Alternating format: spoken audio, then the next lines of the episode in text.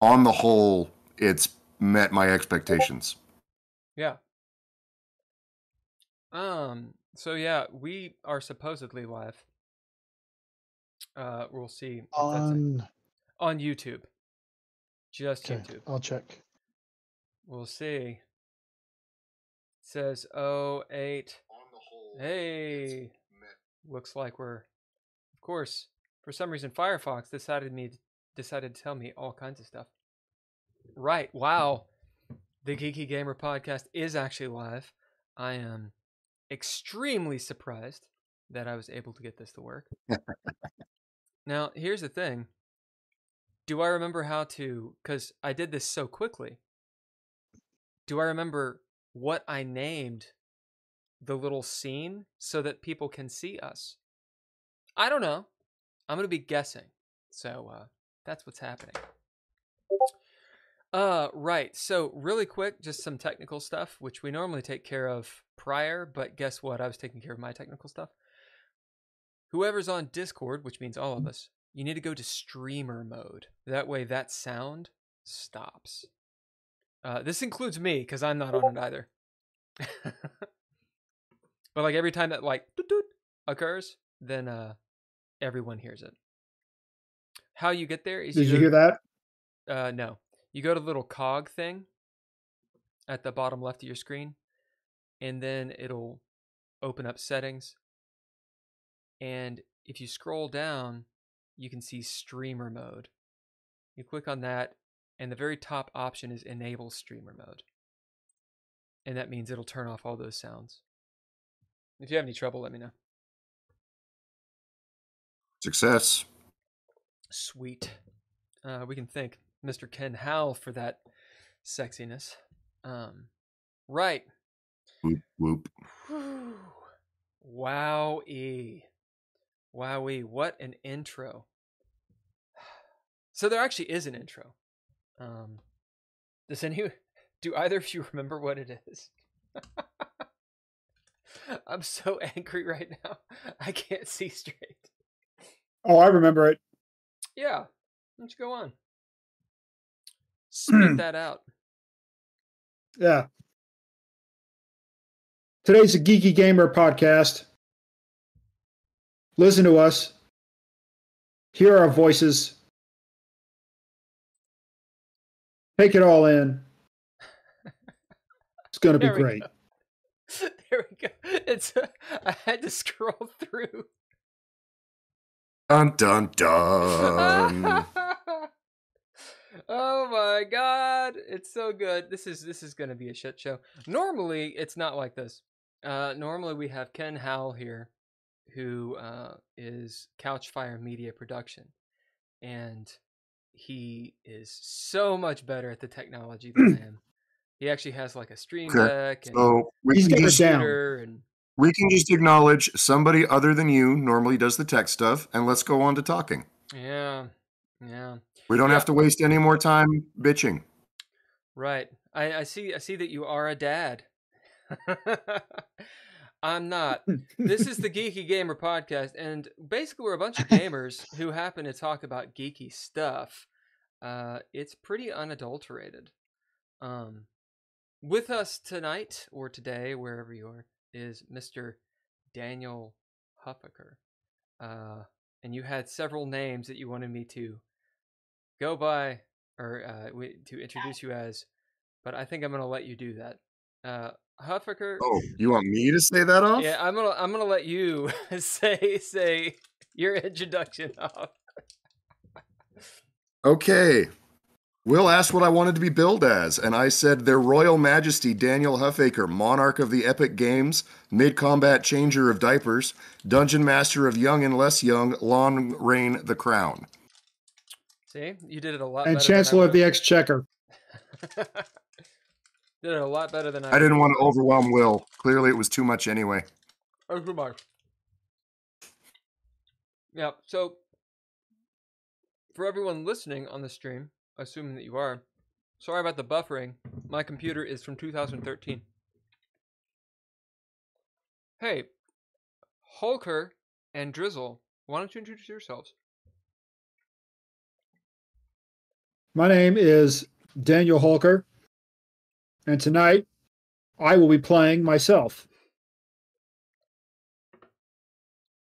And I'm the Drizzle, and uh, I will be playing Ken's role tonight. I'm co co-host and or something. Nope. what?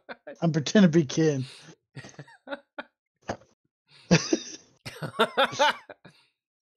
All right. Great. Uh yeah, so Huffaker, we've known each other for a while. Um Who are you? Yep. I'm all right. No, who are you? Oh, who am I? Yeah, who are you? Uh, let's see. I am not quite 40. I have been a forever DM since 2003. So that's 20 years now. Uh, I enjoy board games. I enjoy real time strategy. And uh, father of three. All three of my kids have had their diapers changed while I've been running combats and stuff because the deal with my wife was you can still play, but you got to take the kids with you. And sometimes that involved other dads who didn't get to play very often. And so they brought their kids, and the kids had a play date while we rolled dice. And, I can actually uh, attest to this. When you were still living in Kentucky, you, uh, I don't know if it was, I I think you said, "Hey, wait, I gotta, gotta change." Yeah, I. I have laid laid them down on the floor and changed their butts while still saying, "All right, what number'd you get? That's a miss. That's a hit. Next," and just kept it going. Um, we have played a ridiculous number of games with Disney shows in the background. Hmm. How'd that go? Fine. The uh, the only time that it had a real in-game influence was once when Tangled was playing, and we had a preteen at the table, and he was half paying attention to Tangled, half paying attention to the game, and next thing I know, he's attacking things with a skillet, and claiming that that was not inspired by Rapunzel's favored weapon being a skillet, but we all know better. Tangled is an awesome movie. I accidentally saw it. At last, you saw the light. Maybe. Maybe. It's it's an awesome movie. I was I was actually like affected by it. Been a long time since You uh, you should check out Moana and Encanto. They're both pretty good. I haven't seen either They one. also both, yeah, I bet, but they're actually really good, and uh, you can draw quest inspirations from them. They're Disney movies are ridiculously useful for ripping them off within your campaign. Mm. Also, it's one of those things where when you do it and the player figures out that's what you did, they feel like they've discovered some great secret. Even though we all rip off other media all the time, that's just part of it because they're all heroes' journeys. They're all based on the same stuff anyway. But uh, sometimes I'm blatant about it and actually just straight up use Disney things in the game. Mm. Um, here's a fun one. Like what? I had one player whose character was a bard, and his whole story was that when he graduated Bard College and went home, the love of his life and her father had completely disappeared. And I was like, So, what's the guy's name? What's her name? What's going on with this? And he's like, Well, I don't know. That's just my backstory, and you can do with it what you want. And I confirmed multiple times with him that this was the case before I decided that that dad's name was Geppetto.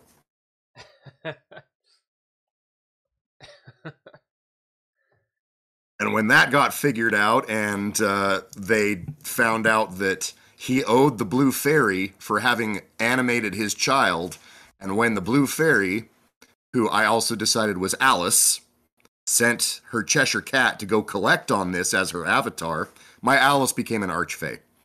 oh yeah, of course. And uh, yeah, and Wonderland was her own special realm. But uh, the Cheshire Cat was her emissary. And when the cat came to collect on the debt, he and the daughter bounced. And that's why they weren't home. Mm. And uh, they discovered this as a side thing later. And everybody else house. made fun of him for having. The, yeah. Yeah. Everyone else was teasing him for having been in love with Pinocchio. He was pretty fun. Mm. Uh, yeah, that's that's the Cheshire Cat is maybe it's he's not my favorite character out of fiction, but pretty fucking pretty fucking close. Uh, someone's in the chat saying I used him a bunch I- as a to the chat. with a lot of powers. To to the chat, I understand it's laggy. I'm on a 2013 MacBook Air. Uh, normally we have Ken Howl kicking it on like some really good stuff, but we can't we can't do anything about it tonight. Sorry. Uh, if the audio is good, then then we'll be fine. But the video is going to be shit-tastic. Right. Uh, we do have some questions for you and all these kinds of things. Um, I know that I could just let you loose, Huffaker, and tell us everything about campaigns because you've run a ton of campaigns. Um, really, I have. Quick, really quick though, I want to get um, Drizzle and Hulker's history. Uh, just who are you guys with your gaming? Uh, and you know, yeah, answer that question as as much as you want, ladies. uh, tonight they are helping me host since Ken is uh, is traveling. So we'll start with the Driz. Um, I am, or the uh in the chat they said they may want to try to lower the bit rate to twenty five hundred. What's up, Bill? Bill Allen was my one of our former guests. Uh, very awesome dude. Had some very good news on Twitter, by the way. One of his students uh, just got a pretty cool award. Yeah, Bill, I can't lower the rate while we're streaming. Um, I would have to restart. So if it's really, really, really bad, like on the audio, then I will do that. Just let us know. All right. Um, yeah, I'm the Drizzle. Uh, I've been playing for a few years now, but not a whole lot of campaigns. I only had one long campaign, uh, which was Rich Run Fay, which then turned into the Red Writ. Uh, and I had a bunch of smaller ones that all petered out, petered out after like a couple of months. But I don't have a lot of experience in the gaming world, in the role playing gaming world, but I do in video games and that sort of stuff. Mm. Uh, what kind of video On games? on to you, Hulker. No, what kind of video games? Uh, I play or like my favorite type series is the Far Cry. I like the stealth stuff where you try to take everything out without um, alerting anyone and being secretive about it. Uh, me and my brother and friend are playing Payday right now, where we're trying to steal paintings and stuff like that without alerting the cops and it's it's pretty fun. I like I like the stealth stuff, like not getting detected and doing stuff under the guise of under the watchful eyes of people that don't know what's going on. All right, give Did you do Mass Effect? No, I didn't. I started playing Mass Effect, but uh I didn't get into like in the video game world, I didn't get a lot into the MMORGs. Uh just because it's like I I like to play with people I know or just against the computer. Most of it was just single player, but I know Oh, I did- tried to put it in. I, I got to the point where like it got into like the place and there were all these other players there and I was like, oh, I'm out. Sorry, but but yeah, I uh I don't know. I just liked playing against the computer and stuff by myself as opposed to uh with strangers. Because I tried to play what was that superhero game like it was one of the first ones that came out where you played online and you created your own superhero and stuff like that and before DC or Marvel had any of them. City of Heroes or something like that. Oh, yeah, I've heard of that one. Yeah, I played it for a little bit, but it just um not that good at that. And what about you, Hulker? All right, for video games, I started off with an Atari 2600 and a Commodore 64. Uh, I got really frustrated, so I never really got into any of those games. And eventually, I got a Nintendo, and I was more or less a Nintendo guy for up through the GameCube. Uh, I'll never forget. I got Super Mario 64 three days after it was supposed to hit the U.S. stores. I somehow got it from the Walmart. I didn't do anything for the next two weeks until I beat that game. Anyways, as far as role playing games, I played. I started playing uh, Dungeons and Dragons for for a quick. Yeah, yeah. Still works. I started playing. That's a Super Nintendo cartridge of Final Fantasy, right? Final Fantasy two. yeah. Uh, I started playing role playing games. I played Dungeons and Dragons Second Edition back in the day with the THAC0 and everything. Don't ask me too many questions about it because it's been a long time. I very quickly moved on to uh, a few campaigns in, in D&D Third Edition and up. Uh, I did, however, have an interesting experience uh, for a couple of years I used to play text-based MUDs, multi-user mm. dimensions. These were uh, or multi-user dungeons. I don't know if anyone here, else here has ever played them, but they worked marvelously over dial-up. So uh, that's an accomplishment. They were, yeah, they were essentially uh, text-based D and D simulators, and a lot of effort was put into these these games because that's kind of all there is, right? And it, what was really cool about these games, especially before graphical MMORPGs showed up, was that because they were free and no one was making any money off of them, they could freely use copyrighted material. Kind of like what you were talking about earlier, Daniel. yeah, I can rip off Disney because no one's paying me. Yeah, well, it, it, they didn't so much use Disney, but they used uh, they used comic books. Uh, they used all sorts of other uh, sources of myths and lore or whatever. Uh, and it was a lot of fun for, for a while until I, you know, moved on, I guess. Uh, and uh, oh yeah, somewhat sometime around 2009, I got invited to be a part of a LARP. That would be where we met. yeah, yeah, yeah. Uh, that's where we met. And uh, I have to say, Daniel, you were a great player in every LARP I was in. You always encouraged me, right? Gave me a ride to a couple of them. Yeah, I did. You were on the I way. Think. Yeah. Uh, and that's uh that's about it for, for as far as my role playing game history. We can get into we can get into all that stuff. Uh, yeah. All right, sorry, shoot your I'm, questions. I'm, I'm, putting I'm putting out fires so that way I can actually be doing something. Uh, so I noticed it turned red behind you with the fire. Yeah. So it was uh, blue.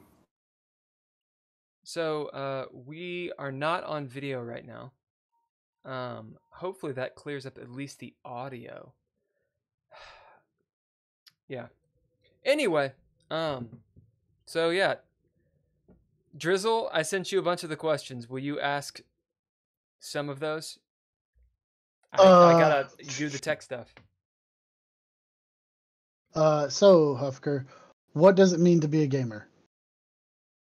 I think to be a gamer, it just means that gaming is something that is a hobby you do that you identify enough with to like you do it enough and identify with it enough that it is part of who you are in your own mind. Like I don't think there's a certain number of hours, I don't think there's a certain amount of experience if someone plays enough baseball to say I'm a baseball player, sure, they're a baseball player. Maybe not a professional, maybe not even amateur, but baseball is part of them.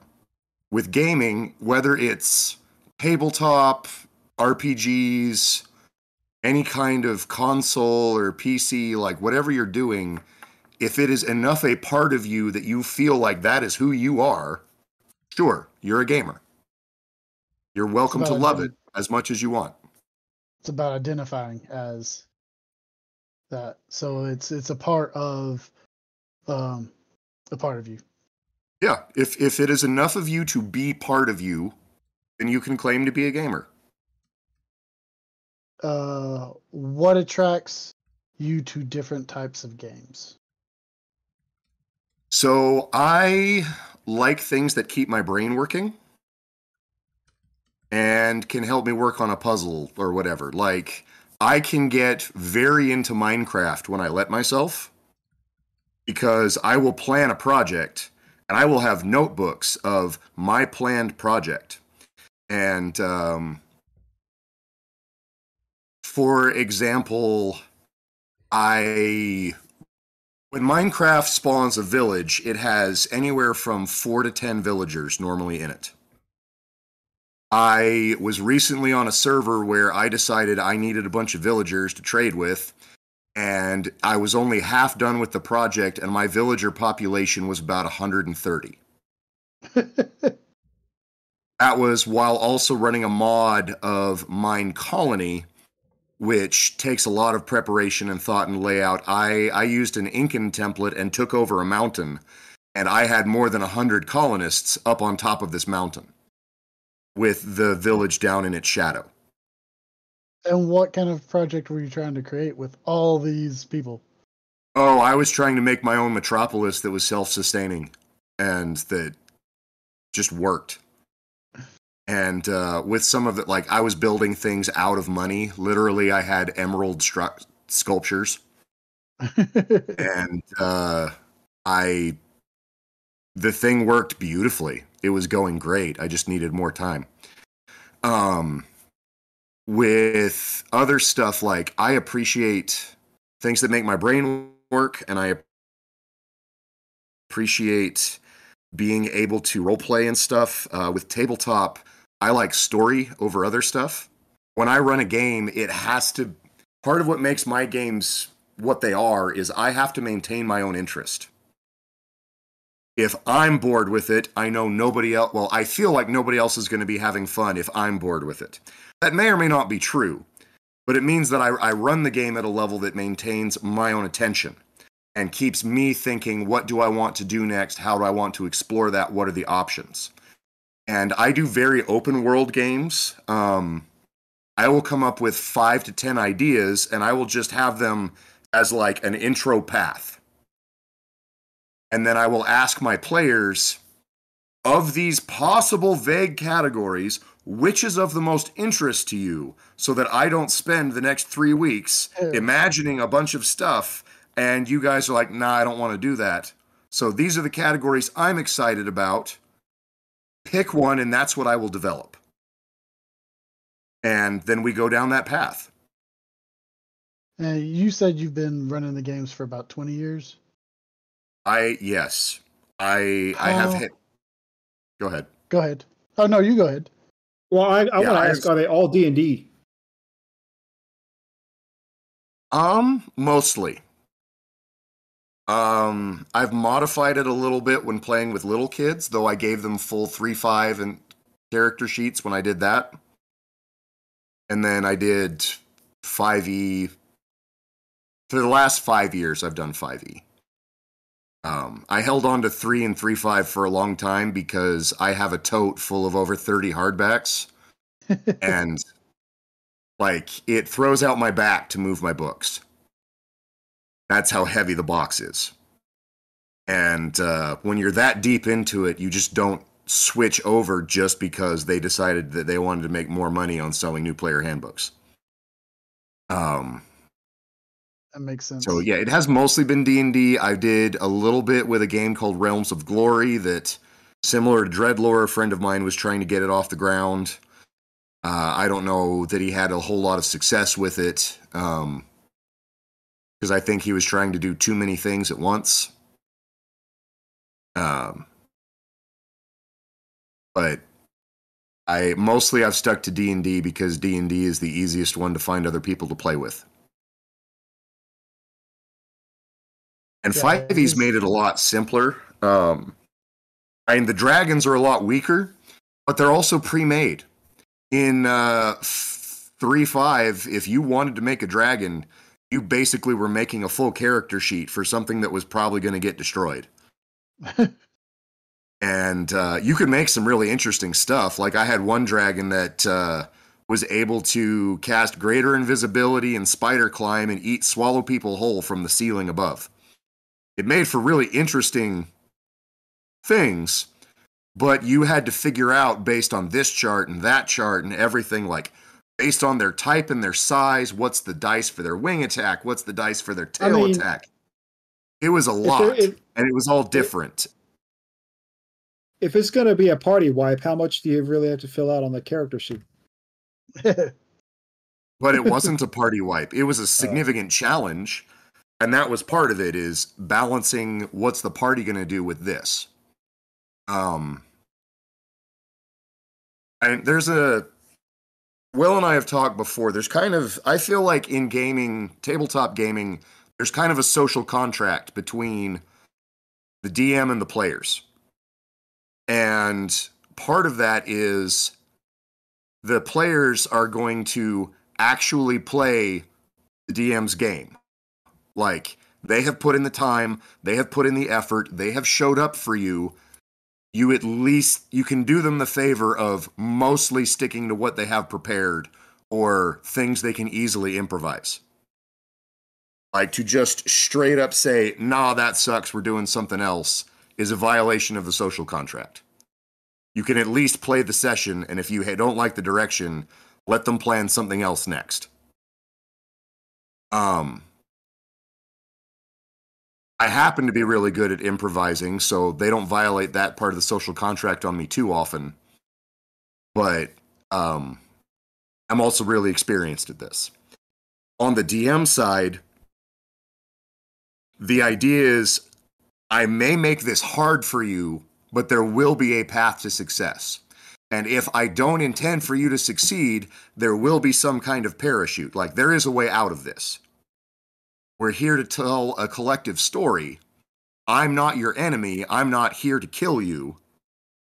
I have characters that want to kill you, but they're the challenge. And so we're there's a balance there and an expectation. When you play with people for a long time, you develop a level of trust. So, like I told you, I used Alice as an archfey. There was one game session where they went to Alice because they were. The reason they went to Alice in the first place was one of them pulled from the deck of many things and got the Donjon. And I came up with this whole Alice thing in the first place because they were like, we're going to go find him and bring him back. And I had to go, well, where is he?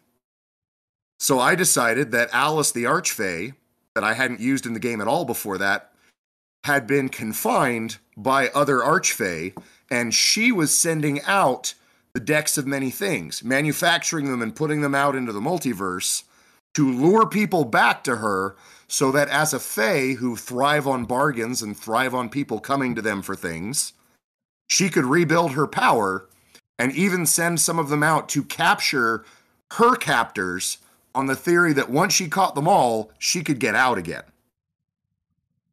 And this involved oh. her capturing a lot of people. And when my players got there after fighting their way past the Frumious Bandersnatch and the Jub Jub Bird and a Jabberwock, um, they got to her in her little cottage and she was like, okay, defeat my avatar with, and whoever has their feet on the ground and is standing under their own power gets to leave with what they want while freeing this. But everybody else is my prisoner. And they agreed to it to help free their fig- person, figuring we'll all be fine. We'll be standing under our own power. It'll be okay which they were right up until the avatar of Alice cast reverse gravity and threw them all up into the air. one of them beat the save, but had been shrunken because I had Al- one of her legendary powers was she was throwing mushrooms at everybody, and I randomly rolled a die, and when the mushroom hit them, they either stayed the same, shrunk to tiny, or grew very large. And it was random which was delightful. It was a lot of fun. Um, but when one of them took Alice out in the air, the well, the avatar of Alice, they tech they won. They didn't because only one party member was on the ground under their own power. Everybody else was up in the air and were captured. And if I had done that to a brand new group who didn't know me, they would be throwing a fit because, oh no, you caught us. This is a party wipe. What are you going to do? Yeah. But they know me. We have our social contract, and they knew, all right, we will ride this out and something will happen and it will work out. And it ended up being that was the lead into the plot hooks. They went and caught two other Archfey for her. One of those Archfey was Jareth from the Labyrinth. They got to go run around and play several sessions. Uh, this one we did on Roll20. So they were wandering around the labyrinth on Roll20 until they caught Jareth. And like I stuck Ludo and uh, the dwarf and like other, there were other cameos. And there were also multiple girls named Sarah running through this thing because there's that fun uh, Reddit theme going through that Jareth just keeps. There was an original Sarah, and now he just keeps bringing Sarahs in from the multiverse. I decided to run with that too because that was fun. Uh, so they came across multiple Sarahs going through the labyrinth. Who But that all happened because they trusted me enough to know if he's got us all captured, it's going to be fine. Uh, the same thing happened another time where they uh, got arrested in the center of a city because they used Wish on the ship they were sailing to get out of a storm. But the guy doing the Wish said, I'm going to arrive at my destination. And their destination was a bank. It was a giant, a cloud giant bank and the center of the financial world that they were on. And their ship suddenly appeared on the roof and slid down, ripping up a ton of shingles and fell into the city square. and the cloud giants arrested them for it. And they were they were willing to ride it out, knowing that there was a solution, not just we have to slay the giants before they can get us, because we have a social contract. They know this isn't just rocks fall, you're dead. And so when you when you have that in place and everybody trusts each other, the game gets a lot more fun. You can do a lot more involved things. It can go longer because you're not adversaries. You're all working together to tell a collective story. I just How happen long- to be the one running the not them. I was I was going to ask. Sorry to interrupt. Uh, but how long do your campaigns normally last? Most games I've had, depending on how often we can meet, last a couple of years. That game lasted four years, and we actually finished it. We started. I took over. It was originally a uh, Adventure League game at a game shop, and I got appointed as the dungeon master. And so for a couple years there, we played every week at the game shop. And then COVID happened, and we had to switch to Roll20 or not do it much at all. And we resumed later on, and meeting was a bit more sporadic, but we did it. And we went from level 10 all the way to level 20. And uh, the game that we started just last year, we didn't get to play through the fall because I was busy coaching girls soccer and got a lot of sore throats. Um, but we're going to play Saturday, which I'm excited about is the same world, but 20 years later with a whole new set of characters in a different spot in the world. So previous characters have made cameos already, and they're dealing with the world left over after the campaign. And they're dealing with NPCs that are only in the places they're at because of things done in the previous campaign. And so there's a lot of old tie-ins, but it's new characters, new stuff. There's no old alliances. Um, but it's it's vaguely familiar, and that's kind of exciting. Is is it the same cast or is it like fifty percent of the old cast and like fifty percent new cast into in the new game? Uh, there's a couple of new players. Uh, my my nine year old is playing with us in this one now, as well. Um, fun fact: he just started dungeon mastering for the kid next door, who's eight. So I got him going in the right direction. Um, and I have another game going for him and his friends. That one, those sessions only last an hour and a half because they're all nine, and that's as long as it can go before they lose interest or before things start to fall apart and I need Tylenol. Um, most of the players are returning. There's a couple of new ones. There are no returning characters because we decided to go down to level five, and I just didn't have a good reason for a level 20 character to be reduced to five. Right. Um, but like I said, some of those old characters have made cameos or have been referenced, and they enjoy that. Uh, why do you favor tabletop role playing games, and what do you like about them? I like the freedom to do whatever. Um, I I don't play a lot of modules because well, I don't run modules because I find them very restrictive personally. I I like world building. And I like being able to put things together and do whatever. Modules have their place. They help people get to that comfort level, and that's great. Um but like as this campaign was getting started to we tried out the characters and one of my one of my players DM'd a little bit. And I got to be a player for a bit. And he had to majorly improvise because there were these cultists and salt like it was a salt marsh based thing. We just Yeah. changed the location. But there were these cultists and they were harassing us. And I blew them up and proceeded to go back to where their ship was. And rather than let them follow us later, I was like, look, we can ride out of here on the tide, but we have half a day before we go out. And wherever these guys came from, they're going to be after us. And I'd rather deal with them now. So we went over and took them out in the harbor because I like problem solving. And that saved us an entire big thing out on later on in the module because the stars of that or the antagonists of that later part of the module were already dead. Oh wait, you were playing, right? I was a player that time. Oh, DMs are the worst players. I acknowledge openly that I am really hard to DM for Worst. because I I am very efficient. Oh, so before I took over the Adventure League game, they were doing Curse of Strahd.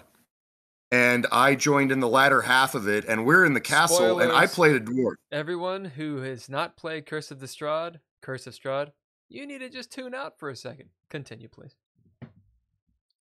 It it's not really a spoiler.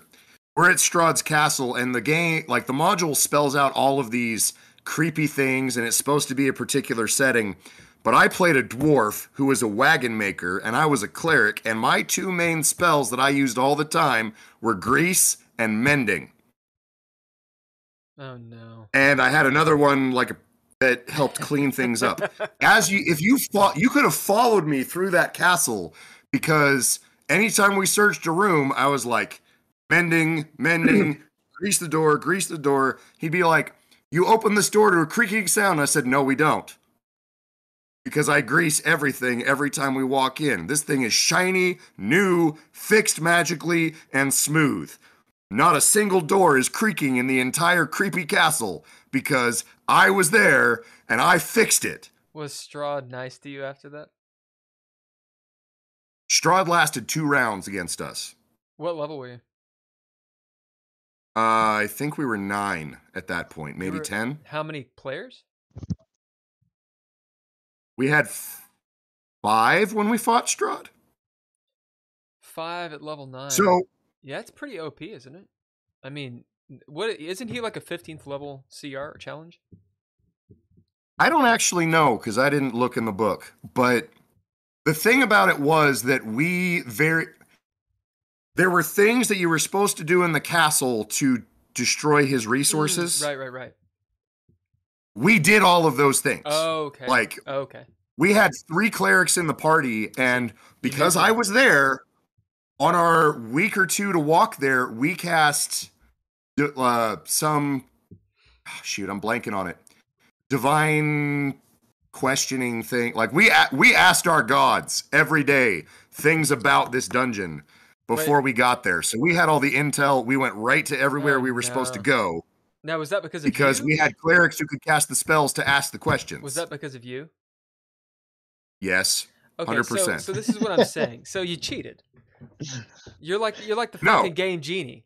No, man, Uh, I it's the worst. It's like all right, we're going to this vampire. It's not castle. cheating. Eh, it's it's It is okay, you're right. using the rules the way that I, You are. I was a very efficient gaming, dwarf. cheesy, cheesy. Oh my god! So this is what would have happened. That bullshit. You know, I would have let you done it had I been the DM. I would have let you done it. However, your gods that you're calling to from fucking Ravenloft. You shouldn't be able to talk to your gods in Ravenloft. I'm going in 2E, maybe in 5th that you're allowed to. No, you'd think you're talking to your gods. You're thinking. You'd be talking to, to something else, though. Walk into that. I mean, it is technically a layer of the abyss. Yeah, you're right. If he had been more clever, he would have done that. But he was an Adventure League guy running a module, and the module lets you do it. Yeah, I just want to say I just want to say what you all have just said. It's going to be a tremendous use to my Tuesday night game. Larry, my DM there, is not going to have any idea. Like, I mean, it just so happens we're playing the same module, right? He he he's not he's not going to know. It's going to be great. Larry's on this cast, dude. He's on this I mean, cast. we had multiple cleric. Oh, there were. Yeah, I think it was six. We had multiple clerics, a paladin, an artificer, and a rogue. And the rogue had the sun sword.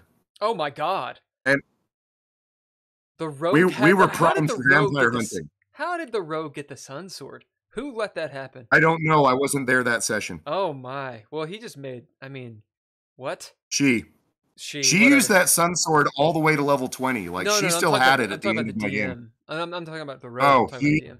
Yeah. Yeah, he he let her have it. That. Uh. And then she let him have it. Exactly. Because because rogues in fifth edition, I disagree with this, but rogues in fifth edition, uh, they can crit undead. I guess anyone can crit undead, and I I don't get it. Sneak attack works on undead. What? They they streamlined a lot of things and made a lot of stuff simpler. Like when I first got into 5e and I'm looking at it like, wait a minute, you can do full damage to a skeleton with something other than bashing Mm-hmm. and bludgeoning? You can do full damage to a zombie with something other than slashing? Well, What is going on here? The whole thing. Is like in second ed. I'm not trying to like say second ed was good on the rules, but you know, you didn't play certain classes, uh, or you didn't play them very easily in Ravenloft.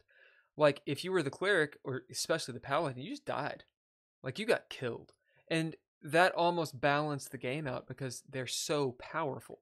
You know, although I don't know if there's. Yeah, no, there is a paladin in second ed. Anyway, um, you know, you're like this bastion of goodness and hope. All of Ravenloft descends upon you, like and takes you down. Um, yeah. Whereas I think in- So in, in, I yeah. I did uh we did the thing to get Mordenkainen on our side and he didn't even arrive in time. I mean, like, two we- rounds of he Strahd, showed- You you you depowered him. You had the Sun Sword. There were five of you. That makes sense. That makes sense. Yeah. Well, and like at one point, three three vampire chicks showed up in the castle, and I said I cast Turn Undead, and they all failed their saves. Yeah, but what challenge? I don't understand. I I just my mind is blown. I again, fifth edition. I was different. not behind the screen on that one, so Yeah. I can't tell you. Fifth ed is different. I just know I I came into it as this very efficient dwarf, Yeah, who just rocked and and uh, I had to, and I I cast Turn Undead at every opportunity because it was either going to work or it wasn't. hmm and more often than not, it worked. It I tried it on Strahd. I could not turn Strahd. Yeah, that would have been But- dumb. um, so that's a certain style of game. It's not a horror game, but it's a it. It sounds like it's fun at least. I think he was trying to have it be the horror game, but. I'm I was a no nonsense dwarf. But was you And but- it was like, oh, look, spooky thing. The power of Moradin says, screw you, spooky thing. right? See, that's not a horror. now horror it's not game. spooky anymore. that's not a horror game. That like if you can go into it, like you're like the character who like is in the Alien movie. It's like Alien is happening. It's a horror film, and then it like pans over, and it's like you in a space marine outfit, and you're like, and like nuke everything, and that's it. And you're like, oh, let's go, uh, you know, get a cheeseburger. oh, Alien? No, I totally have the flamer. It's not a Absolutely would be a space marine with a flamer.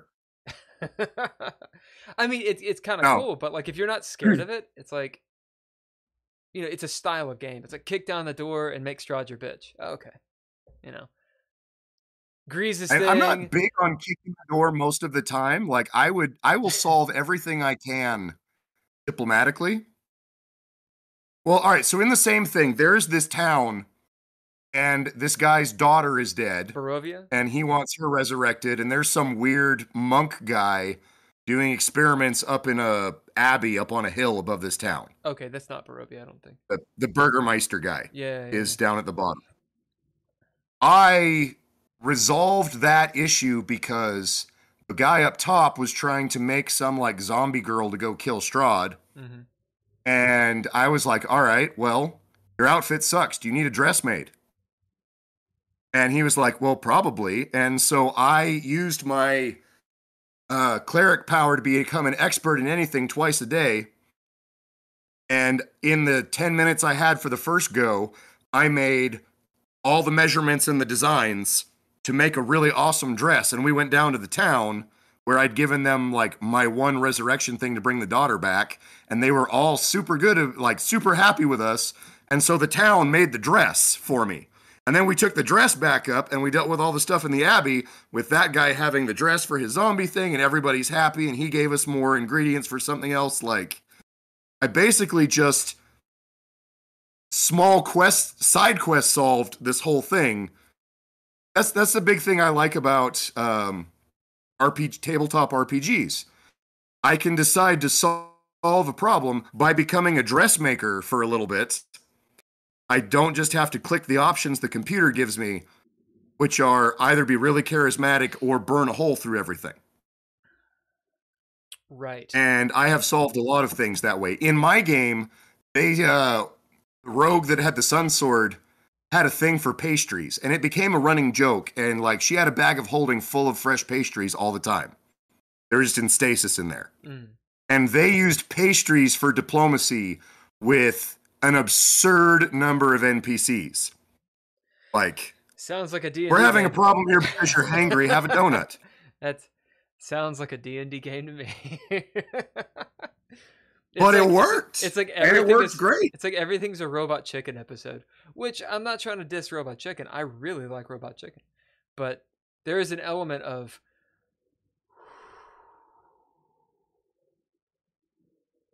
okay, it's fun. It's fun. It can be. It can be a lot of fun.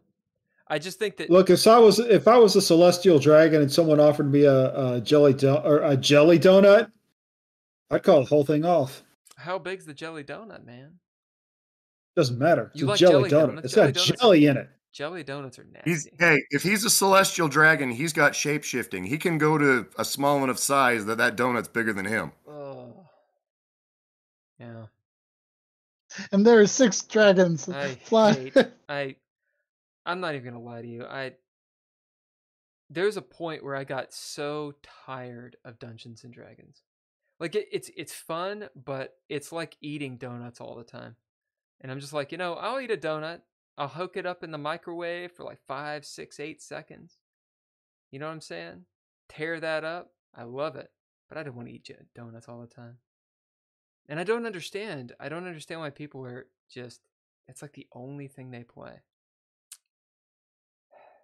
Supposedly, Hasbro wants to sell D&D. Have you heard this? I only saw it recently on uh, another post thing, and I don't know any background on it. Actually, I Bill don't have any Allen, insights here.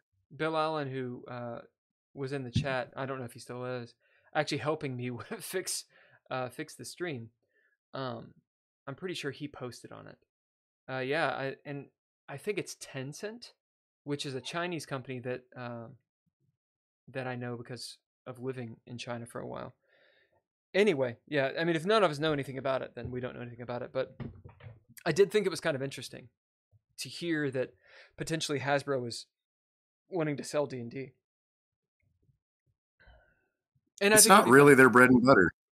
I don't think Hasbro's understood the game and understood the market. Hmm. I mean, who what who were the forces behind the D and D movie?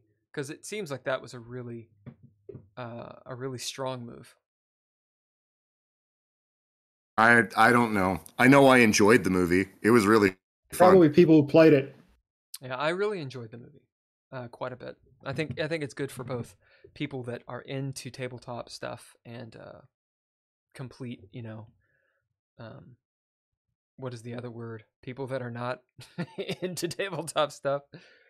Uh, I, I just and my wife enjoyed it, and she doesn't do tabletop at all. Yeah, it was it was very very good movie, and I liked how it um it was able to balance the sort of really fun stuff, but also uh be serious, like actually bring up emotion and that kind of thing.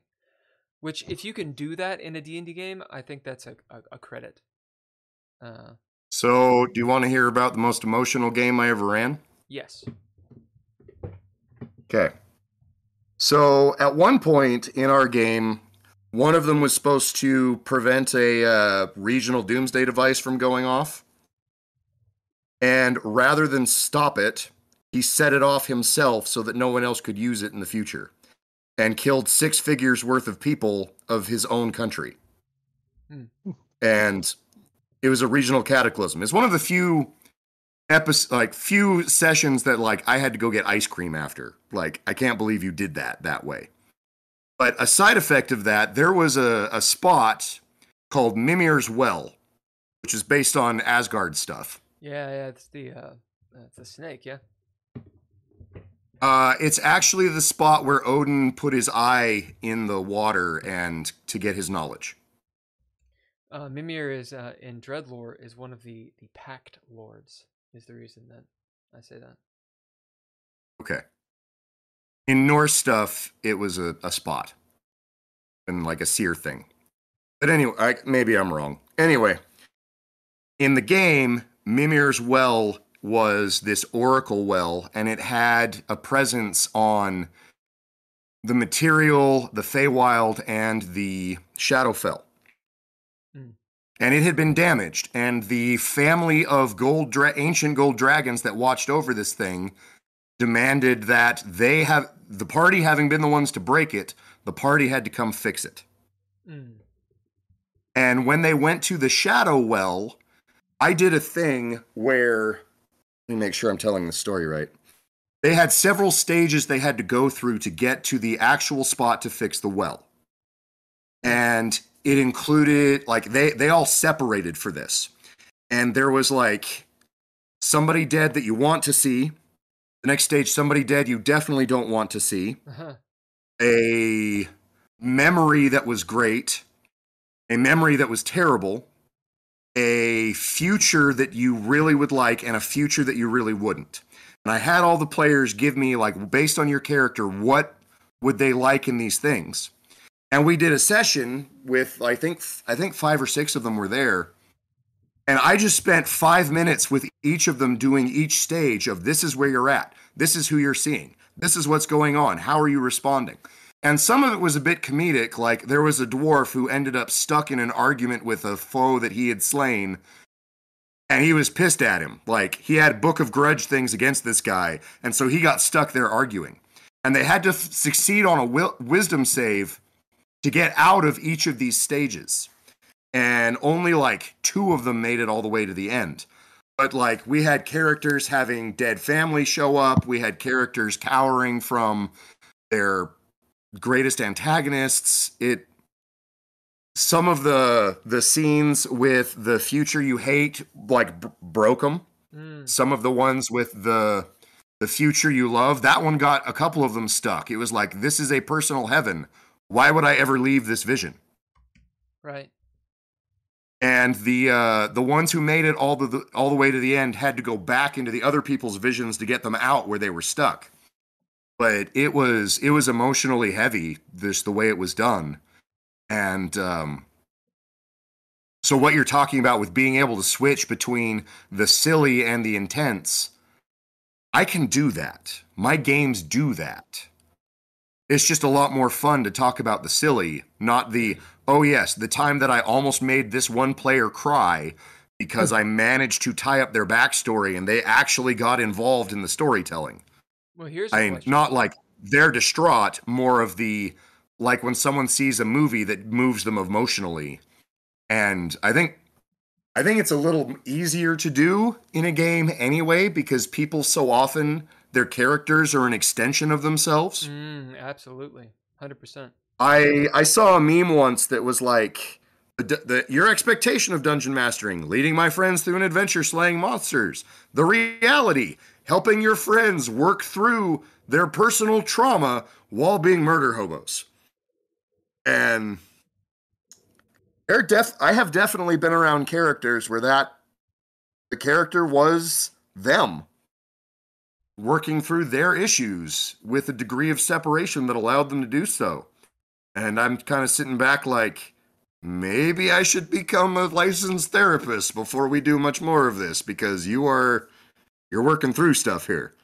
Oh yeah, I mean, But I think I think tabletop role playing games. I mean, there there's a whole thing about it being therapy. But on that note, um, I am certain that you've run games that have incorporated these elements, the the deeper elements, whether they're they're happy, sad, whatever. But are you able as a player to engage in that or do you ruin it? I don't think I've had enough time to figure that one out as a player because I'm never a player for more than 3 or 4 sessions. That's the thing is a lot of times with DMs, consummate DMs that then play every so often, we're so in our heads tactically, and you know that's where the creation is, um, and the creativity, and then your storytelling. Uh, it's sometimes difficult to get out of your own head and to and to sleuth the game because I don't know what you were like in school. I can assume. I can assume you were the fucking worst. You're probably homeschooled though, right? Oh no, I did public school Or the whole you? way. My mom refused to homeschool me. She said we'd have killed each other. Yeah. See, so she was wise. She was very. but you know what I'm saying? Like the idea of No, I was the the smart kid who was difficult to stay, keep on topic and difficult to keep engaged because, um, well, you figured it out. for example, in eighth grade we were going over U.S. history. Again, there wasn't a single new thing from fifth grade when we'd already done it, Mm-hmm. and I was apparently the only one in the room who remembered any of that. And the teacher finally just gave me his college textbook on Andrew Jackson, gave me some assignments from when he was in college, and put me in the back. And I learned to hate Andrew Jackson because he was a dick. But uh, anyway, But yeah, go on. Didn't you go to high school in California? I did. I went to Valencia High School in Valencia, hmm. California. Valencia. Yeah, I'm in California right now. Not going. To I know. I though. keep asking you why you're there, and you keep blowing me off. Yeah, yeah. Well, that's how I feel. that's that's how I feel about Los Angeles. I feel like I'm I'm getting blown off. I'm here doing acting and uh, or pursuing acting, I should say, and a lot of podcasting. There's this. Uh, there's the Monday night game that we're doing, um, which is I'm I it was called Red. Dreadlore. Yeah, it was called Dreadlore Theater of the Mind, but I have changed it since to Dreadlore Live Play. 'Cause apparently, live play is something people understand, whereas Theater of the Mind, they're like, "What the hell? What the hell?" And then Thursdays is this, and pretty much on the weekdays I do uh, a chess podcast where I lose uh, to twelve and fourteen year olds, which is spectacular. That's what I'm doing out here. So Bill Allen says the Curse of Strahd has some cool things, but definitely lost less of the original horror flavor. Yeah. Um, he also says, I was like, or it was like taking an R-rated movie and re re-editing it to PG-13 movie. Yeah. I that's that's Bill. I don't know. I can't remember because because day and night bleed into one. If you guys are not following Bill Allen on Twitter or X or whatever you want to call it, you should definitely do it. Uh, he's he's got a lot of good content. Anyway, um, I'm not sure if it was on his channel or not, uh, but they were talking about Curse of Strahd and kind of what it's become, and um, there's this whole conversation about Fifth Edition and how it just kind of has kids gloves, uh, which there is an argument for, but I think that it actually diminishes the game. I I think it's it's better to have a game where uh you can go to the extremes and then it's up to that group and Huffaker like you were saying, the trust of the group and the GM knowing the group to figure out where, you know, the line is. I mean, what do you think? So 5e dumbed a lot of things down. It made the game a lot easier to run. Like I as a DM have to prep almost nothing because it's just easy to do.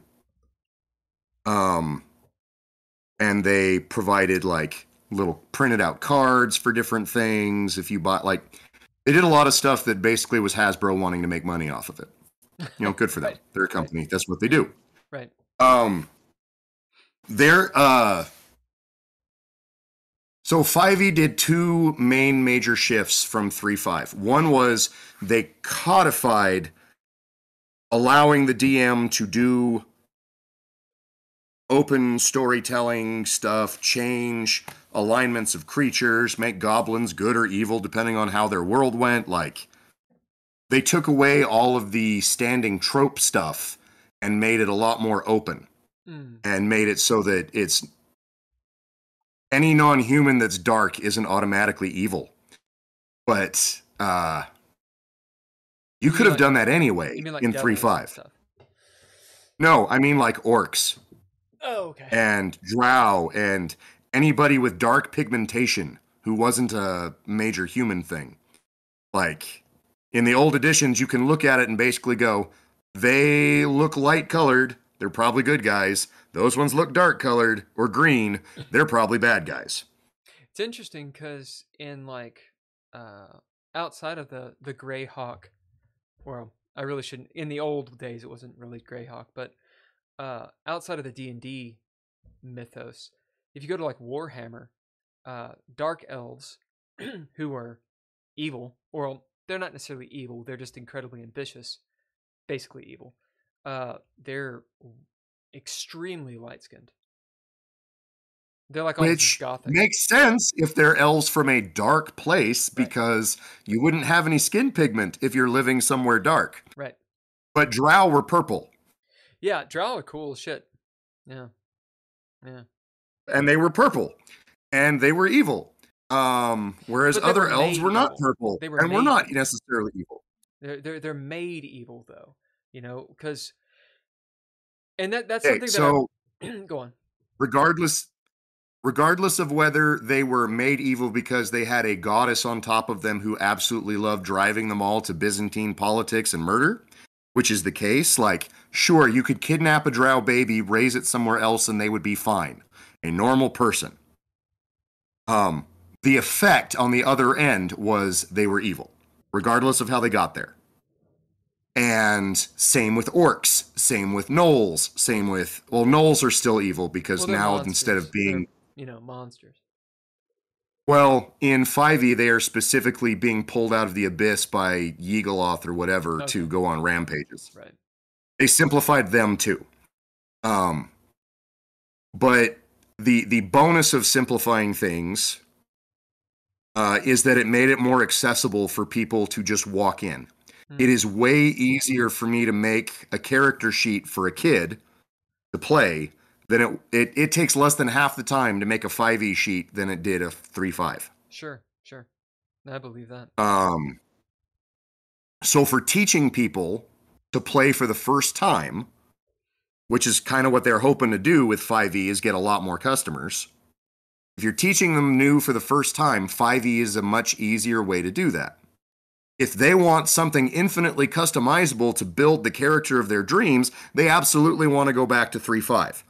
You can puzzle out anything you want. Yeah, and that's the thing too is um I'd like to I'd like your opinion on this cuz we've talked about it a few times. And actually uh Drizzle and Hulker too. So there's this element with tabletop role playing games, right? Cuz a lot of people they they hear TTRPG and they're like, "Oh, right, D&D." And I get it. Um I mean, I made my own system, you know, and made a book out of it. So I have a I have a big old chip on my shoulder about this. Uh but so there's character creation. You? Chips on your shoulder? Yes. really? So there's there's there's I'm a big old bitch. So and a dick at the same time because you know I don't care. Uh, character creation. Um, so you can have a very easy, streamlined character creation. You can have a more granular character creation. Um, I personally have my opinions on this, as in that is an element of a system. It could be a barrier to entry. And then there's the actual playing of the system. Now, I will posit this. Regardless of how streamlined the character creation process is in D&D, in 5th ed it's very streamlined. I would agree. The game itself is not a simple game. As No. as opposed to what people think. Um and I want to know your guys' opinions. Uh, do you prefer streamlined character creation? Um, ease of play? Does it matter? Do you like a more granular one of those? Go. All right, so for me, it depends on who I'm playing with. If I have people who are familiar with the system and are familiar with role playing games in general, then I'm going to let them make as complicated a character as they want as long as they can run their own mechanics and I don't have to think about it. Um, with pushing through playing games while having kids around or playing with kids, when playing with kids, having it be as streamlined as possible is really helpful like with the nine year olds, I took their character sheets and I, whatever their highest attack stat or spell stat was, I made it the same for all of them. Mm. Like if it was wisdom, if it was intelligence, doesn't matter. The one that they're casting their spells on is the same one. So that I, since I'm having to do a lot more of the mental load of keeping this game running with nine year olds, Mm. if they all all have the same number, I'm not constantly going, okay, well, what's your modifier? Well, what's your modifier? Well, what's your modifier? If they all have a, for just to throw out there, plus six to their spells, Mm. Then I know die roll, add six, did you make it, did you not? Right. And, or even their attack rolls. If it's all this, if they if they have the max stat for their whatever their attack roll is, that makes my life easier with them and it makes the game possible with them at all. Mm. And if I'm doing this with people who are brand new to it, and if, if I have to hold their hand through it, I want as few complications as possible. Because in that instance, the me- game, tabletop games are effectively a game of pretend. Like, that's what they are. That's what we're doing. We are adults still playing pretend. Right. We just happen to have put a mechanical system on it, whether that is World of Darkness with D10s, whether that's a D20 system, whatever the heck you're doing, you are playing a game of pretend in a collective storytelling game, and the mechanics are just there to resolve conflicts. So that if I'm like, Hulker, I punch your character, and he's like, nuh I block. And I'm like, no, I totally hit you in the face. And he's like, no, I countered and twisted your arm. We have dice I rolls to resolve that. I mean, he's going to give me a mean face and make me back down either way. But we have dice rolls to resolve that. The one time in D&D that I decided to murder another party member, there were mechanics for that. He cheated, but he still ended up dead eventually. Um, Yeah, that was one of the times I actually got to play a character for a long time. And when I when I do get to play a character, I tend to pick a couple of elements and run with it. That particular character despised anybody over four feet tall and was particularly paranoid. Uh, you're a DM So- who's playing. I understand. you don't understand. Well, I know you don't. I know you understand, but like that is the story of literally all of the GMs that I know who play every time. It's always, well, I set these rules forth and then the game exploded or I solved it. And it's not my fault because I said it was this way. And every No, single I- time. I, I did not pull the this is what my character would do therefore thing. I the other character literally beat my character unconscious for a stupid reason. Why? And oh, I put a dirty sock in his bag of holding Why'd you do that? for fun All because right. I do little silly pranks sometimes. so he, but why? Why does character beat? Okay, so we know why your character Because the. Player had anger issues and chose to take it out on in the game. So it was a meta thing. it was a meta thing I on that see. part. And in the character, I slowly took the time to study the other character's motions and other things because as a character, if somebody else is so unstable that they're going to nearly kill me over a prank, that person cannot be trusted. You can't just ditch them and leave. They might show up later and attack you unknown. So this is a problem that has to be solved. Right, but you went meta too because you're dealing in game with a person out of game because you're not you're not getting rid of the person out of game. or did you? Uh, did they quit the game? The dungeon master dealt with them later, I see. I but see. I mean, I, I I appreciate what you did. At the same time, it's it's you know it's the same thing, just a higher brow attempt. anyway. okay, no, there was another time I got Oh, to play a wizard, and I had never just gotten to play a straight caster. This was in Mm. 3 5, and so I just kind of looked at it and went, well, if I'm going to specialize this guy, what is the weakest type of caster I can think of? Uh And so I made a specialized enchanter and proceeded to wipe out entire dungeons by just putting everybody inside to sleep. uh, you're the, the the evidence is mounting, Abigail. it's mounting. Okay, fine. so, uh, did you answer the question? Which I guess it just depends on what kind of player group you're with. Right, that was the answer to the question. see. I I do a lot to vary the game based on who I'm playing it with. Mm. Mm. because it's not just a oh I am the dungeon master and therefore you play my game my way. Right, That's stupid. right, right. You're playing a game with other people. It is a collective storytelling game. Mm. If you're going to bother playing with people, you need to make a game that the majority of them are going to enjoy the majority of the time. And granted, I have to maintain my own interests, so I'm going to do certain things so that the game is interesting enough to me While you're playing, but like I said at the beginning, I if I'm planning ahead, I will say here are three or four possible quest hooks Mm. That I find interesting among you guys. Which of these do you think will be the most interesting to you? now is this you as a player or a GM or both? This is me as a dungeon master. okay. Okay. Um, I have not had a DM actually come to me and say, "Well, what do you think would be interesting?" Hmm. No one's done that for me. Um, but I do that for them and make it so that our social contract is fulfilled in that I'm doing something that is interesting to me and worth worth the sacrifice of time and thought energy to make it happen. And they're also having a good time and making it go well. Hmm. And um, believe it or not, I am actually sensitive enough to other people's emotional state that if someone is having a particularly horrible gaming session, I pick up on it and it starts to derail my dungeon mastering. Because now I'm concerned what's going on with this person. It's overriding the energy of the story. And do I need to do something in game to help them? Is there something out of game going on to help them? Hmm. Yeah.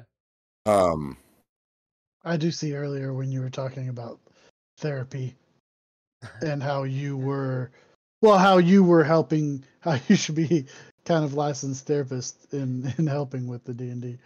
There, there's an element of that when it when it. Let's put a pin in it really quick. I, I want to get your guys' answers. Uh, so Hulker, you and Drizzle, um, do you remember the question? Streamline or not? Yeah. So uh, earlier when the stream started, I said I started playing D and D Second Edition uh, in the seventh grade for a bit, and the reason it was only for a bit is because the the the people running the game would try to explain to me, seventh grade me, uh, Thaco, Oh yeah. and I Thaco sucks. thought, what is this? and and I'll never forget when when uh, later on when some other friends of mine introduced D and D three or three two or something like that, and they said, "Oh, Thaco's gone." I thought, yeah, it made no sense to me. Uh, so I'd have to say there's probably only a certain amount of complexity that I could really handle unless I actually sit down and, and read it and, Hmm. and can put it into a spreadsheet that will actually calculate all the values for Which, me. Oh, you motherfucker! You love spreadsheets. This guy is a wizard at spreadsheets. Like a level eight. Spreadsheets are an job. amazing tool if you know how to not put everything as a date. Continue, Hulker. Sorry. Uh, so if I could put it into a spreadsheet and calculate it and make it work for me and and keep track of it, then uh, I could probably handle some really complicated games. This Right. dude, he'll roll out with like, we were we were we were doing a fifth ed game, uh, Planescape. Uh, have you ever run Planescape, Huffaker, or, or is it pretty much just your world that you run? I have used elements from other things, but lately, anytime I do something big, they come out with a book about it right after. Like I had a huge thing with dragons, mm-hmm. and then they came out with Fizban's, and then I did a huge thing with giants, and then they came out with the Giants book. You So know I don't know what's going on, You know why that is? but whatever I do, Your they come out with a book about it six months later. Your phone is listening to you, and they're they're listening and they're taking it. Uh, It's probably everybody else's D and D Beyond app sucking it in. Drizzle, how about you? Um, to me, I don't think it matters whether the character creation, like the mechanics of the character creation, is streamlined or not, because to me, the character's in my head. So I I create the character and figure flesh them out that way before I even tried to do any sort of mechanics. So like either way, if it's like a heavy mechanics built character or or light, like I see the character as he is anyway. If that makes sense. Like it's uh I know how he's gonna react and that sort of stuff. He's in my head he's more story driven and built. So the mechanic side, whether it's light or heavy, doesn't matter as much to me. Right. And that's how RPGs are supposed to be anyway. This, like I said, it's a game of pretend. We just happen to put mechanics on it so we can pretend together and have it function. Yeah. Um, And go on. like well like most of my characters start out as an arch archetype so it's i see i take something from somewhere take it and start twisting it and making it and putting it into how i want to use it and then they grow and develop from from the base All right, let's uh cuz I want to get back to um I want to talk about at least two more things. One, Drizzle, you had a point you had a question that you were talking about. It had to do with therapy. And then I also wanted to talk a little little about Huffaker uh with your campaign, your world cuz you have at least one, I'm I'm assuming more than one, like an entire world. But before we do that, let's take like a 5-minute break and use the bathroom and get some water and stuff like that and then we can uh, finish up. Is that cool? That's cool. All right. I'm going to attempt to play some music. We'll see what happens with it. Uh, so, yeah, five minutes and uh, be right back.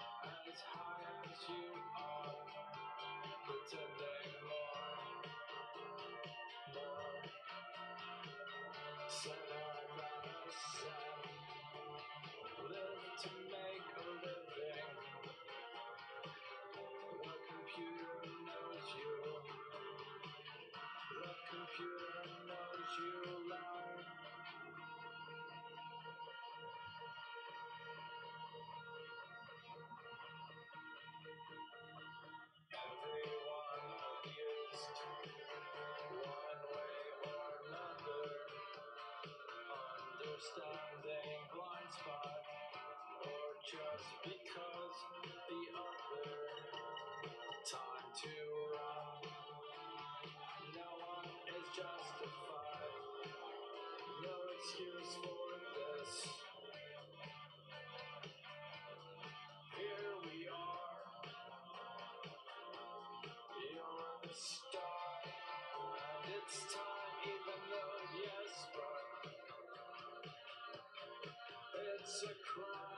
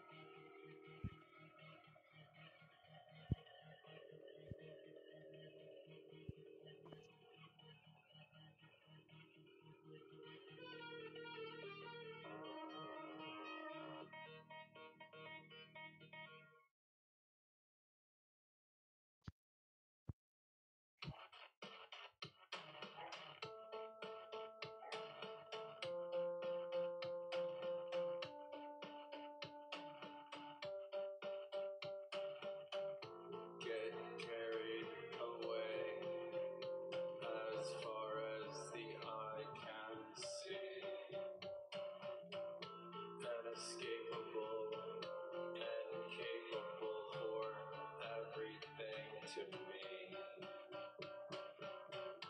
Don't know what to say.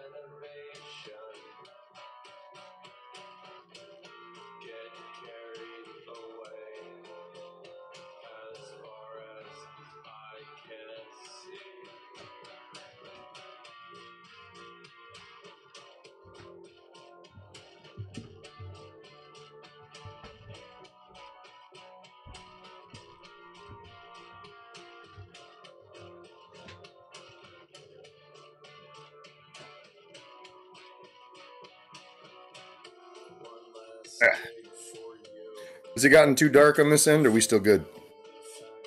No, uh, you look fine. Okay. The sun went down over the course of this conversation. Oh, sun's been down here for a while, so Yeah, you're over there in the east. yep. At least it was in the 50s today. I got to go outside without a coat on. That's nice.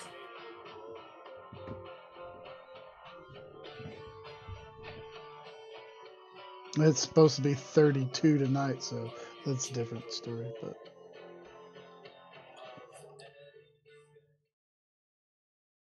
Professionally, I work in construction stuff, and I'm outside all the time, and it makes a big difference what the uh, the soil types are. Because out by you, it's all clay, and when we got those big rainstorms, you wouldn't work for three days because I couldn't drive on the job site. Mm. oh, But out here, it's volcanic basalt, and that stuff actually drains, so you can work in the rain. People don't just go home. So in five years of Oregon, I've lost less days to weather than I would in one in Kentucky. And I was there for 12, so I have enough years to be able to survey sample that effectively. That's how we know each other. Way back when. the soils lab at CORE, Where? CORE Property Science, CORE! Oh, there it is. Oh, I see. All right, right, right, right. Core. That's what it was called. You know, it's not called that anymore. No, it's uh, S&ME. I know. I don't understand why. I mean, I do understand because I've made up as an arbiter slash GM, DM, whatever. I've made up NPC names that look really good on paper. And then you say them out loud the first time when you introduce them. And you're like, oh, yes, anal bum cover. Wait, fuck.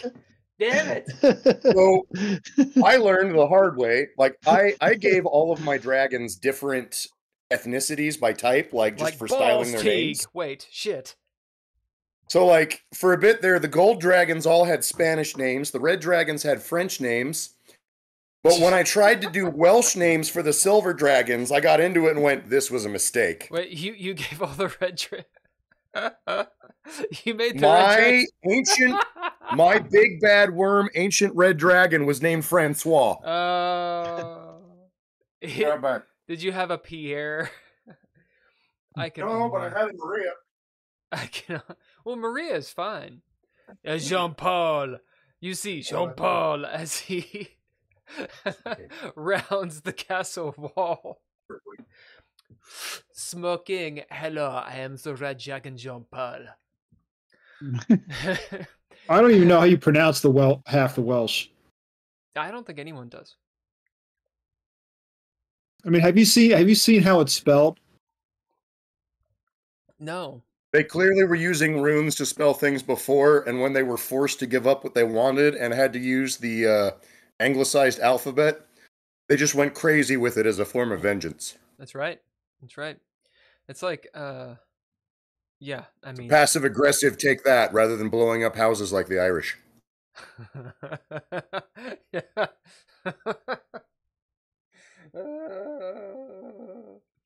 you know, I approve of everything. Is that a bridge too said. far, Will? No, I I approve of the. uh Was that another joke? was that a was that a hidden joke there? Fine, I'm fine with it. I enjoy it. Uh, I think it's hilarious. You name you you made your red dragons French first. First, Drizzle, what was your question? I, mine it was not a question. Oh. It was just commenting on how the way he talked about it. I could see how he would use his D and D to help his players through as a therapist. I was I was agreeing to what he had said earlier. oh, I see. I see. um, yeah, because he was like it was it was a lot like therapy. I mean, I know, you know, we went through the whole situation that I went through with uh Melolel and everything. Yeah. So Yeah, that we we ran a game. it's on YouTube. Uh, you know, I tried watching it. the early sessions are pretty rough, just because of the I- tech. Was Watching that- yourself on stuff is hard. Was that episode on NoOL? I mean, was that I'm pretty episode sure. on? I'm pretty Sure I don't think it all of them- was. I thought it was right before we started. No, man, I'm pretty sure it was. So we ran this. Uh, we ran this. It's called Richmond Fay. Huffaker, did you ever meet Eric? Eric Seaman? I don't think so. I think it was I don't prior. know. I think it, I think it was uh, us hanging Well, out doing. his last It name's his last So name's the Seaman, trouble with- so if you met him, The you trouble know. with whether or not I know people from the Lexington gaming scene is that when I hit the scene, I hit it so big and with so much presence Uh, that people forgot that I wasn't always there. right. Panay Like, is in like every. They kind game. of they just kind of imposed my presence on other things like I had always been. Mm. Like I I noticed with the LARP in particular my the perception of my presence was far bigger than I actually am as a human. I mean, I understand that very well. At least you're like seven feet tall. Oh, obviously, even though I'm only six one and a half. Six one and a half. I mean, I'm five nine, dude. That's like half a foot taller than me. I have a very big personality. I fill rooms. Well, what I'm what I'm actually saying is in that game, the as I, I I coined it, the shit larp, uh, because I'm hilarious. I we played characters. Very clever. It was clever. We played characters. Um, were you a Carthian? Did you play Carthian? Oh, are you talking about Josh's LARP? Well, he had a couple different ones. Are you talking about the one that we did at Liz's house? I believe it was if it was the house that had lots of children in it, or They're children's toys. Not usually. Say. They were toys, yes. Yeah, it was creepy. Um Yes, I I started as an Invictus because that was when the LARP broke and Right. spilled over and Josh did the continuance of it. I see. Right. So I started as an Invictus. I had a lot of Carthian allies. Uh, yeah, I remember that. Um, so I played a character in that game, and uh, he somehow became like the arc evil, like the the At gold. the the bad guy. And uh, we had a wiki because for some reason all LARPs had wikis at that time, and someone had posted in it. they had said, "You know, I met Will or Bill on here uh, in person." Because you know, in, that's the thing in a in a game like a tabletop game, y there's a lot of out of game. Like you know that Yeah. you know that I'm you like like I'm talking to Drizzle, and I know that Drizzle's playing his character from Into Space. You know, like Skip Trace, I know he's playing him. Um, and so I know when he's playing a character and when he's not. But in a LARP, that's not the case because you're essentially No, you have to very specifically look, I'm not in character right now, and then no one treats it like out of character anyway. Right. And then you have that metagame bullshit where you know people are trying to do out of game shit in game and vice versa. Anyway, this person they uh they met me. They posted on the wiki. They said, "I met Bill uh out of game. He's a really nice guy." And I totally thought that he was going to be this absolute horrible person who's like you know made of evil and 12 feet tall and awful. And I was like, first of all, I appreciate someone actually realizing that I'm not playing, that I am not the character. And two, my guy wasn't even that bad. Like No, he wasn't. He didn't do. He did a little bit behind the scenes. He did, But people he was affiliated with did a lot. Yes. And he did people nothing. he trained. he did nothing. Dakota did a ton of stuff, and you got blamed for it because Yes. you were behind Dakota. Right. And and Fancher. And Fancher. It was a good game, man. Logan And was then, in there. Oh and then my we were affiliated, and Logan I was just trying. Oh, Speaking of, dude, uh, Yeah. I, I did the audio. Oh, you know that because you you listened to the audiobook of yeah, I got Shepherd. to be one of the uh, reviewers on it. Saturday Shepherd in the World Beyond. I'm not sure if Panan makes an entrance. I asked Logan about it though, because there were there was a character or two that I was like, "Is that Panan?" Uh, and I can't remember what he said, but I'm pretty sure your character's gonna uh, appear in the second one. Not hundred percent. Logan can correct me if I'm wrong. Well, and even if he does, it's going to be Logan's version of Panayan. Right. And like it was years after the game was over before Josh understood what my version of what Panayan was and what he was trying to be Well, he actually was. he was like a super elder that had lost blood potency, right? no, he, he wasn't. just a neonate that everybody above him ditched, and he was left trying to hold all the pieces Did- together. Did, did Will Stull? Did his character create you? Stopper found me. Stopper. Right. Because Stull I was, was playing a I was Nosferatu. Stopper's squire. Stopper was playing a Nosferatu. Oh no, no. Will Stoll's character. No, was, he was he was something else, but he adopted me, and I was Yeah. his apprentice, squire, Right. whatever. And then, and But then, then, in typical Stopper fashion, he fucking left the game. yeah, and and when the game switched over and Josh Josh was in charge, most of the Invictus bailed. Yeah, yeah. and well, that was Um, an explosion. that was an out of game explosion. Interesting. that, that was an out of game explosion. But I kept going, and I ended up being the de facto prince. Yeah, for a while. because. for a while. I and it wasn't ever official. It was just raw force of personality. Yeah. And I I actually kept getting annoyed at everybody else because sure, we could scheme and plot, but we had this outside thing that was their explanation for why everything had exploded Mhm. and nobody was doing anything about it but me, Right. and it just pissed me off cuz I was trying I was trying to solve the problem, well. Can you believe that? See, see, that's that's the the problem was not a story thing. the problem was who was running the game, because they fucking There suck there at were storytellers. I love Josh. Josh, I adore him. I'm not. I don't have However- anything against Josh. I have nothing against him. I Josh was really easy to push around as a storyteller at that time of his life. I don't know how he runs games now, if he runs games now. Mhm. But basically at that point if anyone came to him and said, "Wouldn't it be cool if you could talk him into it?" Didn't matter how little sense it made, especially if it was Lance Lance Granger could talk him into anything. Lance is a good storyteller. I never really knew him, but I, I was told that some of the games he ran uh, were really, really good. The thing is, there that group, um, you know, you you came into late, and truth, me too. I came I came into that group like a year before you, um, and it was a very if you, it, there was there was a cliquish nature to it. So, and that that especially in LARPs, uh, I think LARPs are more prone to it uh, because it's difficult, like we said, to know to be able to separate the person from their character. And then you get people that are doing ST storytelling stuff. They kind of get in that role, they don't get out of it.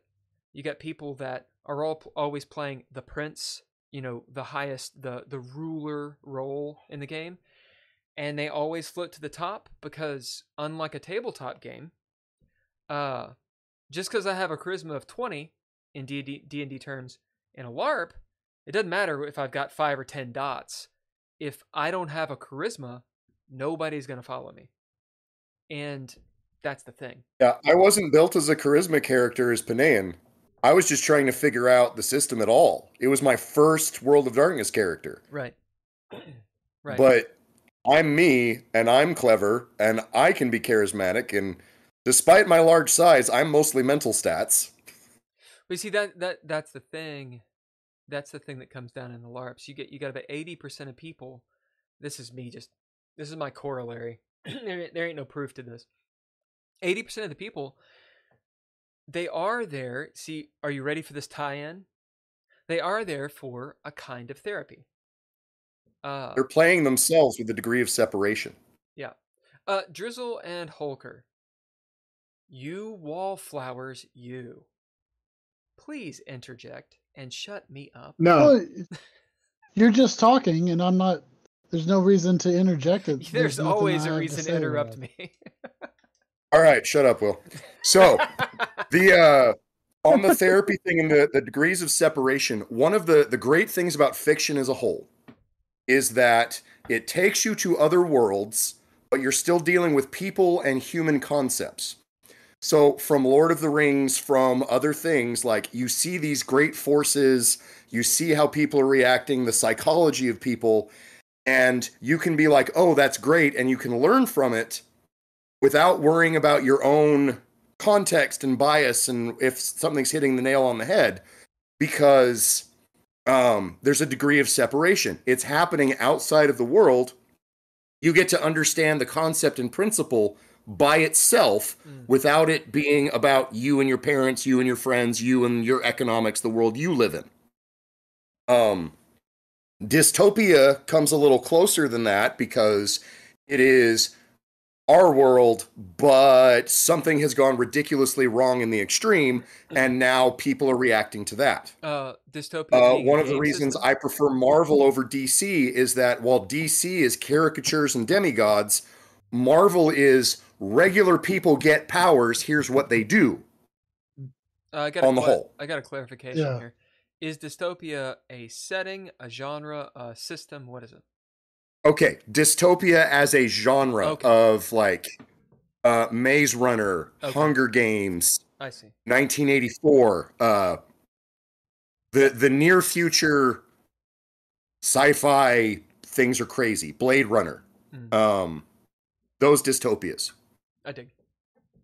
It also is an existing game, and I haven't played it, but I've heard good things. Um, but anyway, you get to see that degree of separation. When you are participating in an RPG, you are the character having that degree of separation. so it allows you to put your like have a character who has things similar to you, and what they're going through isn't you. They're going through something, and it isn't you. So you are able to experience, work through, effectively practice the responses to those events, to those potential traumas, and sort it out as a concept and make a template. It's like practicing soccer before an actual soccer game. It is a drill for how you emotionally respond to what's going on. The, the books and movies and existing media are like watching the play, watching someone else's game video. Now in the RPG, it's a practice. You are role playing through these scenarios. And like, I know I've been in work trainings where like, let's role play a situation. And I'm like, well, you have no dice, so this is going to suck. But it's the same concept. It is let's practice something in a s- contained environment that has no real world impact or shouldn't. or it could also be catharsis too. I think. It- uh, yes, it can. a situation that has happened, and it can help you as this is someone who uh, it can help you. This is a situation that you've experienced and you didn't know how to deal with, and you're dealing with it with this character, and then you can put it back onto your own experiences. Yes, I think. very much so. It's Alright, Hunter. also it it's also a really good opportunity to uh, maximize the key stats on your character sheet and then to roll in and make the game entirely about you and to suck the life out of everyone else's uh, experience who's trying to work through all of this stuff uh, and it it's it allows you to um, Walter, see your that's why the friends who are trying to to make sure the group therapy isn't all about you.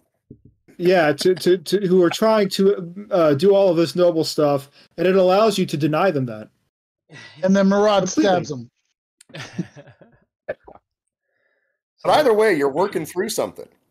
The problem that we that Will and I experienced a lot with the LARP is that when you're embodying the character and you made yourself, the degree of separation that you get at the table, like he talked about with you before, like the sheets on the table, that is the person. In a LARP, you might have your character sheet in your back pocket, but you are the person, you are the figure. And so people would be scared of Will. People would be scared of me because we're doing things to them.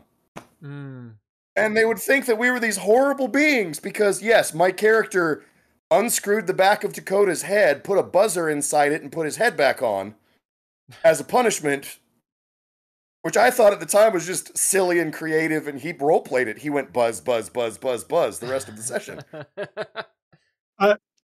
I'll never I never would never do I, that to a real person. Ever. I'll never forget. I was uh, uh, this is a, this was at uh, uh, uh, a LARP ran by Josh, which I had a lot of fun at. Uh, by the way, I played um, a Nosferatu who would randomly eat things, um, the bottle caps. and I, huh, bottle caps and uh, cigarettes, and I bought I brought candy cigarettes, and I would like stick it in my mouth, and I would just slowly eat it, right, and and and look at them. I always liked Nosferatus. Yeah, that game was good. That was at the uh, the POT building uh, on UK's campus. I was playing a it wasn't a Lancea Sanctum. It was whatever the it was the Ordo Dracul people. You know that that's the thing. Requiem. so World of Darkness Requiem. The rules are fine, um, but man, the lore is just not as good as Masquerade. I have yet to play the new version of Masquerade. From what I understand, it's it's a lot more streamlined and a lot better and they kind of went back to you know the the the original stuff So they made a new system but brought back old lore. from what i understand yeah and i think it's like That's that's a good way to take the edition. advantages of both. I I never played old the old one, it's a lot better but it's a lot more but I heard a lot of the the lore was a lot more intense, Yeah. and that sounded fun. well it's a horror game and if you if you read if you read the requiem book it's almost like i mean it it's it's almost trying to be kind of like d&d They turned it into an adventure game. Yeah, and with with Masquerade, it is very clear from the the the introduction. Uh, this is a horror game. It literally says you have to really understand the world um, to, to to play this game. The rules are fucking shit. They're they're they're terrible. They make no sense, and people that run those rules for some reason are some of the most inflexible storytellers I have ever been uh, in a game with. Let me give you an example. I've made this example before. So let's say you have a few stats. Let's say that the stats are the D&D stats. So attributes, okay? If someone Right. wants to run and jump, what's the stat you would make them roll?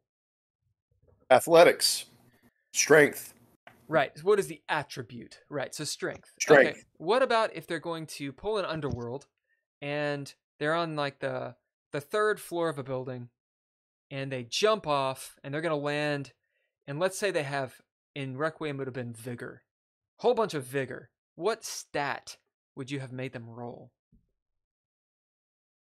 jumping off a building. Yeah, jumping off a third story of a building and landing like a like in the beginning of a Oh, to land where they generally wanted, probably strength, and then I'd have them do a deck save on landing to see if they could roll it off. Right. So now, if you had a whole lot of potence, which is uh, vigor in in masquerade, so basically what that stat does is one of the disciplines.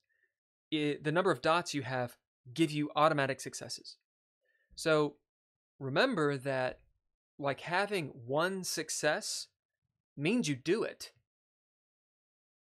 Okay, that means you do So it. you could jump off all kinds of things. You got one success. Ergo, you do it. Uh, the way that the, the dice worked in Old World was what dictated a success, that number, was up to the ST. So the ST could say, oh, uh, roll your d10s, how many ever you have based on your pool.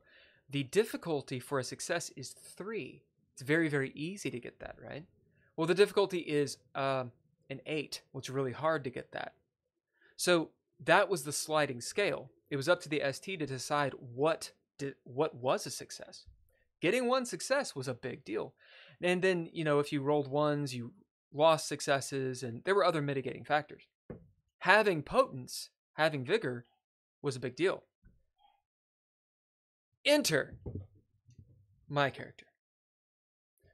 Dun, dun, I dun. am jumping off of a building. Now I'm playing a Lasombra. A Lasombra is essentially a Mekhet uh, in Requiem. Basically, it's it's a shadow wizard, but think of a Mekhet. You basically have the right idea. But one of their disciplines is potence. It's vigor. And so I'm like, cool. How high up am I? Oh, you're about 30 feet. I'm like, 30 feet.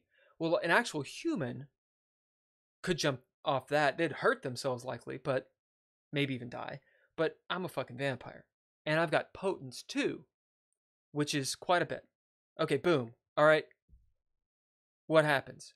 Roll dexterity. And I'm like, wait, what? Roll dex to to just fall? Yeah, that's that's what it is in the book. You got to roll dex. All right, so I roll dex. I get zero successes because I have no dex. Well, what about my potence? Oh, that doesn't matter because it's strength based. So my character literally goes all the way down. His legs bend in half, explode. Okay, like he's this mangled mess on the ground, and mechanically, I have one hit point before my elder fucking vampire turns into ash.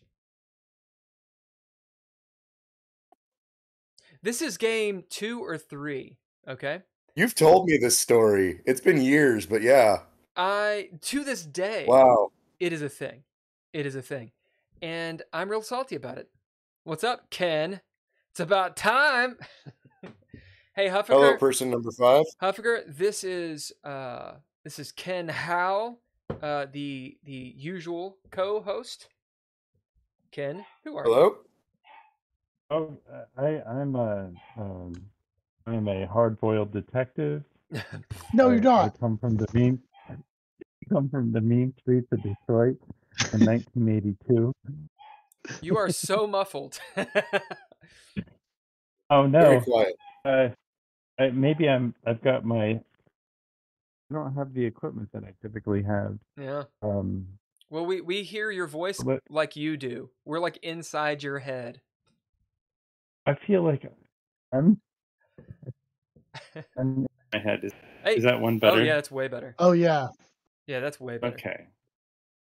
Good. Well, I uh, I'm a filmmaker and a geeky gamer podcaster, and I play uh, as as Nord as Zetterberg, and I play as a couple other games in the Dreadlore world with with William, uh, and I tell him how to act, uh, and and because he's clearly never had any training for manners or anything like that. So Yeah, I, I when I when I do He's these a little feral. when we do when we do these podcasts, seriously, there's about anywhere from two to five people who regularly message me and they say, "Be nice, be nice, shut up, be nice."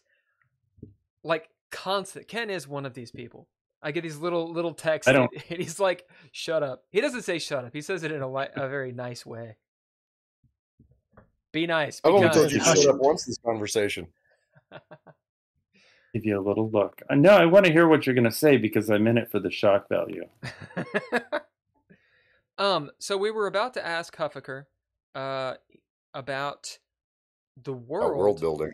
that he's created. Now, how many how many actual like universes do you have going on? Actively right now, Yeah, two. two. Uh, well, tell us a little little bit about them. I say a Oh, little because Okay. they are so big. Well, one of them isn't a whole lot because it's a game for nine year olds, and I am very big on scaling what I'm doing for them. So they are on a specific island so far, it is contained, and I will not create more of that world until they decide they are interested in anything beyond the island. Mm. Because I only have so much mental energy. It may be more than some, but it is not infinite. So I am not going to flesh out entire things Mm. um the world of pearl which is the the one that the big four year game was in and the new game is in um when i world create i kind of start from the big globe view draw a vague shape of what continents there are make a vague list of here's who's where and a little bit of minor history on it. Mm. And then I start zooming in towards where the players are at. And the more I'm zoomed in, the more fleshed out things will become. Um, and I I will do long histories on Pearl. The the giants used to control a supercontinent, big giant empire. The Ordning was king, Mm. And they all worshipped Annam and all that stuff. At some point, about three thousand years before the game started, there was a cataclysmic explosion that blew up the middle of the continent, formed two other continents, made what's called the Sunder Sea in the middle, and left a giant maelstrom spinning in it full of magical mayhem that threw eldritch storms off like hurricanes to the sides periodically. And the giants still have some feudal, they're not well organized, but they still controlled the southern continent at game start. And they had been hunted into tiny pockets by regular humanoids in the top part. Mm. Uh, about 1500 years later, dragons became a big deal, and there was a large scale war across the continent between chromatic and metallic dragons. And then in the region that the game took place to start, that war, uh, the end of it took particular form. And I, I, I wrote out an overall history, a long distance one and it was a few pages long, but like they were in a particular region called Was Morgan. It used to be ruled by the Morgan family, and the Morgan family were a big part of the last battle that stopped the chromatic dragons from running things. And I it had been a few hundred years since they had lost power because the final Morgan in charge was an idiot and overstretched and there's a hobgoblin fortress that had never been breached and he tried to take it and he failed and his allies had been alienated enough that when the hobgoblins came to get him afterwards backed by black dragons no one came to help. So he got hobgoblins. and um, this uh the game actually got started as a one shot we had left curse of strahd and they went to a town that was overseen by a copper dragon who ended up becoming my most important recurring npc and he had locked himself in a time trap and they had to get him out of it Mm. that one shot became a two shot. The town was full of retired adventurers who went there because it was safe. And no one chose to mess with it because if you have a bunch of old wizards kicking it around playing chess and you come knock over their chessboard and they start throwing meteors at you, that's not a good thing. Right. So that place had relative peace, relative wealth, and that became their base of operations for a long time. Um, but I had drawn out a local map. I had a vague regional map and even more vague continent map that just poked out main places. And I don't flesh the I keep things vague and I don't flesh them out until the players choose to interact with them. Um, I have known way too many people to make full on campaign books for themselves and only get to use 10%. Yeah. That is understand a lot of work. That's a lot of work for nothing. And then you end up disappointed because you had this expectation they're going to use all this stuff and they don't. Right. and they made a left. Well, Yeah. that's that's one reason why uh, in the games that I run, for example, the one for Into Space, um, there's a rather large world. Uh, you know, I wrote it; it was a book, but the idea is these are modules that the players can explore however they wish, and because they're modules that will be published, those stories will be told. You see, um, I, I get that, Yeah. but I'm not publishing anything. but you could, So, not yet. but you could. And so I'm not doing Right. anything with that. I just write this stuff out because it interests me. Mhm. I did at one point. Remember, I said the guy blew up his own country? yeah, Um, that whole country section got created because this guy wanted to have the Asgardian pantheon for his cleric. And so, because that was his interest, I was originally just using like Halor, Halor and Kord and like the Greyhawk gods. And he wanted to use the Asgard, and someone else wanted to use a different set. And so I changed the world so that the way the gods work is on whatever given planet, and there are many planets that you can jump between, the gods are an entity, but their power on that world is entirely based on the amount of worship they have on that world. Hmm. So if nobody is worshiping Ra on Pearl, Ra can't do squat on Pearl. If a bunch of people are worshiping Odin, Odin has power and influence around those worshippers. Like if there's another continent where they're all about Zeus, Odin's going to have a lot less potency. His clerics are still going to be able to function as clerics because I'm not going to hobble a PC over something stupid like that. Hmm. But the god himself isn't going to come wandering in and start throwing people around. So, uh, Um, real, real quick question, uh, and 'cause, uh, it was something you hit on earlier. So, so you're okay if when when a character, because I want to go back, when a character makes a left, uh, do you can does does that have a consequence when you're world building and stuff like that, or we're we're Oh, so yes. big? So I mean, my- a left versus a right. You know, if if th- th- that left means something, is basically what I'm saying. Okay, so or- when he blew up his own country, the last surviving monarch sent Yeah. assassins after him fairly often. Um, so they had to deal with that. But uh, I wrote a side scene that one of the PCs was present for, so that's why I wrote it out. That uh, it's actually like 20 pages. It was the Dragon Moot. All of the ancient dragons of the region, regardless of whether they were chromatic or metallic, got together to have a meeting about this explosion and these PCs and discuss their response and what they intended to do about it.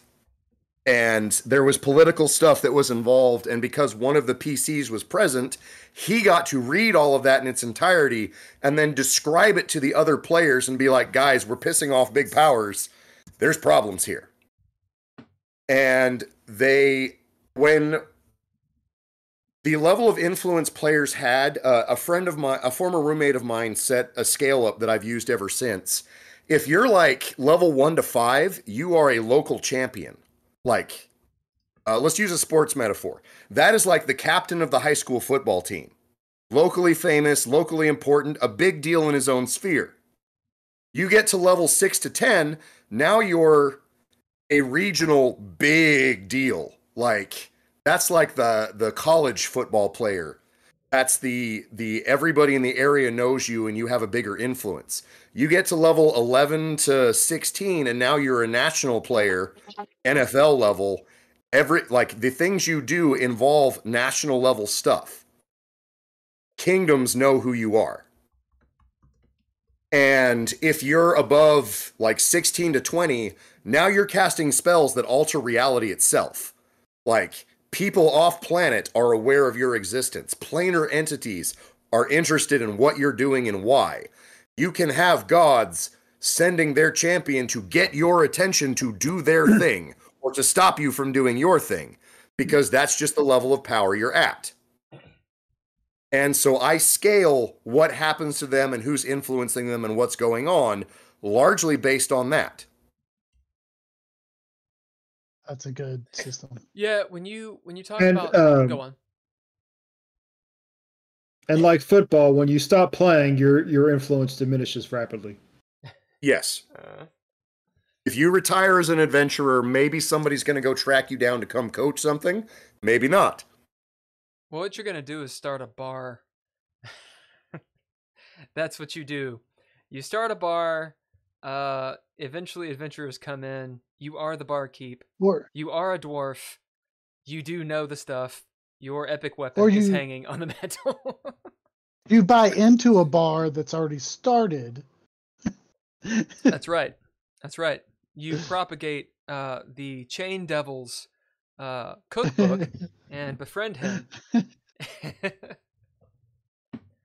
Anyway, with uh with general world stuff like I I do I have background stuff going on. I have events happening that will influence the world.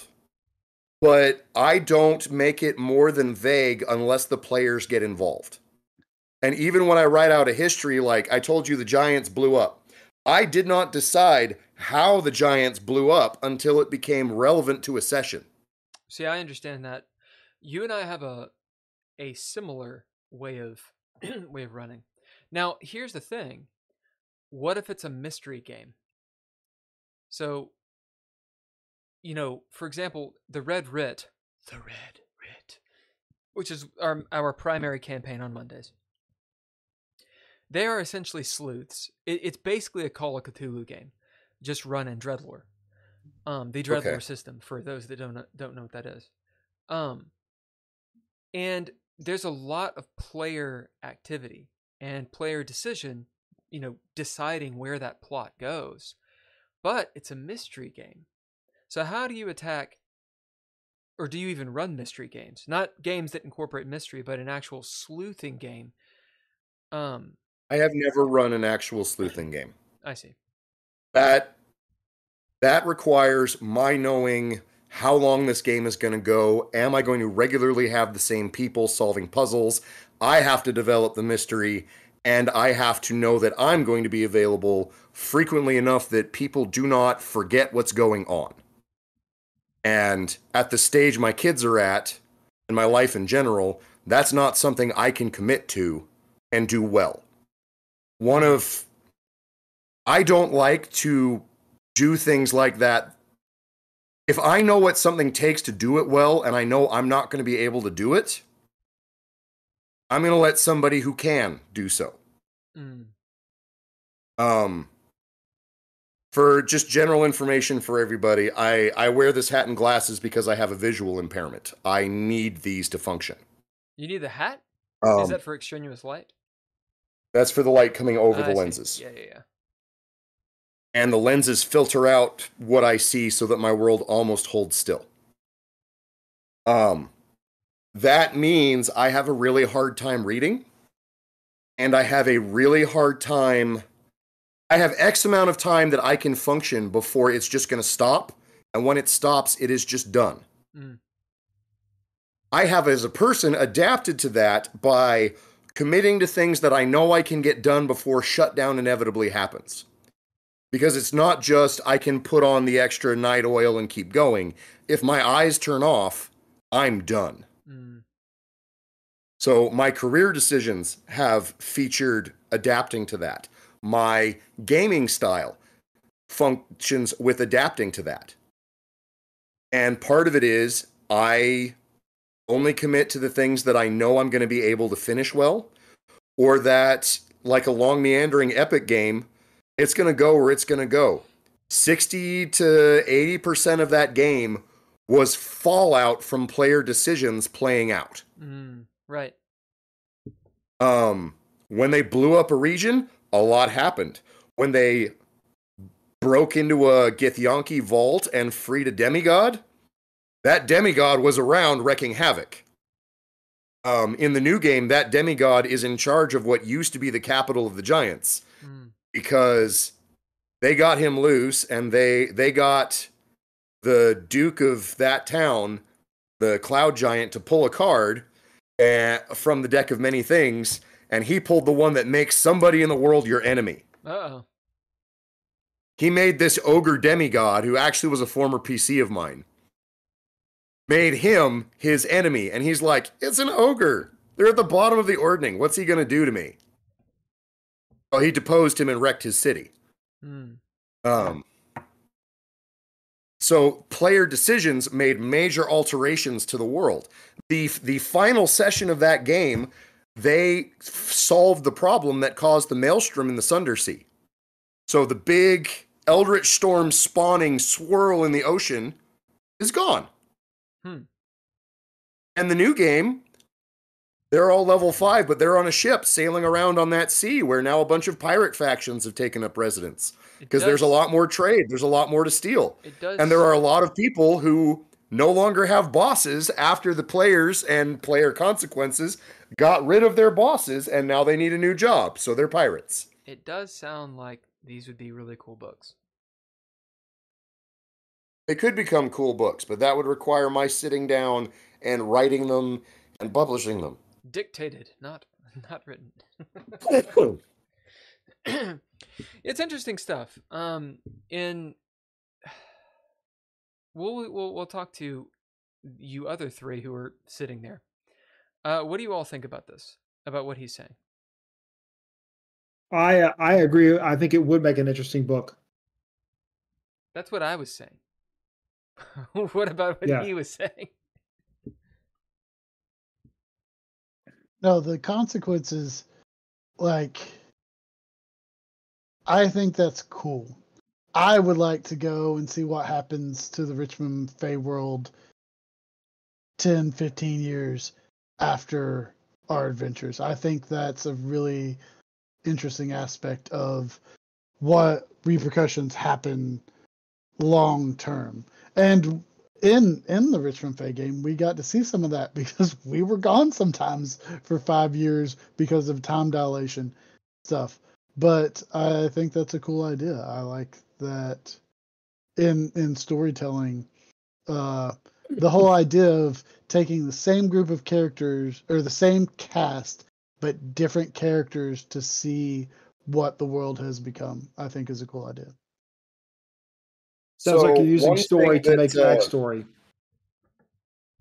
It did make the backstories a lot easier since they'd already been there. Um,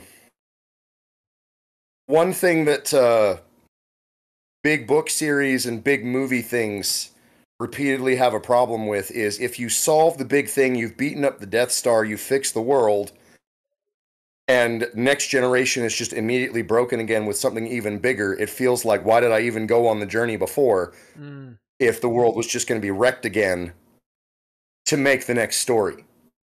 And I kind of hate that. I find that really frustrating. There should be new problems, different things, not, oh, we thought we fixed the world, but no, we actually made it more broken. Ha ha ha. So, like, that's part of why we scaled back to back down to level five and dealing with pirates. mm, Maybe we'll get all the way back up to big epic scale things and we'll deal with other continents, but like I've also set it up for myself so that underneath this ocean, when the giant's capital was there, they used massive amounts of blood magic to operate portals to other worlds. And they're going to be able to reopen some of these portals with other magic. They don't have to sacrifice tons of people to do it. But it's going to open up if we if we get to the point of oh no big world saving things, that's not going to be on Pearl. Pearl's already saved. They're going to go somewhere else. mm. And then it doesn't undermine the story they've already experienced. It's now a related, maybe equal scale, but it's not undoing the previous campaign. It's an interesting idea. Um, and it seems to fit with the the class based systems as well, because you know the stories are about these sort of epic, you know, journeys, um, that the characters are are headed towards. Maybe they're not epic themselves, but they're they're kind of headed that direction. I, when it comes to a game like a myth game, or not a myth game, sorry, a mystery game or a horror game. I think this is one of the reasons that a level-based system such as D&D I think it can work, but it it makes it difficult because who you start at the beginning, your character as they gain experience or whatever, you know, part of the game is getting more power, right? Like not just more characterization. For example, again going back to Alien, Ripley doesn't get more powerful, right? You could say, oh, she gains Yeah. skills in Aliens, um, and she becomes more of a badass, but not really. She's already a badass. Yeah, her hit point total didn't go up exponentially over time. Her to hit didn't go up. She didn't just gain a bunch of like, you know, basically game breaking skills and special abilities. No, she just got some training, some know how, and her character was able to adapt. So she's not way b- until you get to the fourth one, which is not a good movie in my opinion. This is my point. Like having a system that can adapt to that. Now you can play D&D and have like the milestone thing, you know, where you're like, okay, well, when they get to a certain point, they should be level eight, and so they're really not going to get to that until they're they're in the right spot. But then you have problems like you mentioned, where let's say they do all this stuff, they go about, they you know the, they have this awesome game, ton of extraneous stuff, and they gain levels and they gain power, or if you don't want them to do that, they gain artifacts, the sun sword, whatever. Then they go through a portal, and you have another game. Well, they're level fifteen, and fifth edition has a really hard time dealing with that. You can do it, but the kinds of games that you deal with, not just fifth edition, three five, three O has problems dealing with that. Second ed, all of them have problems dealing with that. Three five was a little better at the epic stuff because they had stronger monsters. Right. Um, with 5e, when you get to high level, combat basically comes down to who shoots first. Hmm. Like, they took out a lich in a turn once because he was at the bottom of the key Right. and he didn't get to do anything to them except his reaction rolls. So, like, a little bit of damage here, a little bit of damage there, but they wrecked him. Yeah. Um, and dragons, it's the same way. Like, it just depends on who shoots first. Even with the big ones. Um, we actually we ran a session where they had to escort the Tarrasque down a canyon. Oh no. Um, they lived through it. They made it work, but the 5e Tarrasque, long as you keep your distance, you can slowly whittle them down. Yeah. Uh, now, I did have a fairy barbarian land on its face and try to wail on it, and he did a lot of. Da- it was it was an interesting build. He did a lot of damage, um, but then he got below half his hit points and freaked out and tried to run away, and it wrecked him. Yeah, never run away. Not in D and D anyway. Never split the party and never run. Um, or that version. Yeah. D&D. Well, what what my party that what they figured out how to do by that point is use their world altering powers to deal with things outside of combat. Mm. We had very few level 20 combats because they had figured out that if a monster is that high up, most of the time they're at least semi reasonable Mm. and they just found other ways to deal with the problems or other solutions. Um, the final session, I had this epic thing planned out between the avatar of Annam, god of the giants, and this great worm dragon that I had given extra powers to. And they had been an incorporeal thing causing the Eldritch Storm in this long term battle. And there had been sessions where they brought it in, but that's a whole other story. But in this final session, the party had a bard with glibness as a spell and a lot of absurd stuff. And in, it was supposed to be a three way fight between the dragon, the giant, and the party. And instead, they convinced, they used their charisma to convince the dragon and the giant to have a duel while the party sat on as the arbiters of the duel. And so I had my my son was there. I think he was 8 at the time. He rolled for the giant. One of the players took the gi- the dragon. There were the other players present. I, I gave them the opportunity of do you want to run the dra- giant? Do you want to like I tried to make them as included as possible, but they just wanted to sit back and watch. So one player did the dragon, one my my son and I ran the giant, and these this epic clash happened while they sat back and watched. Didn't even engage. Until the very end when the giant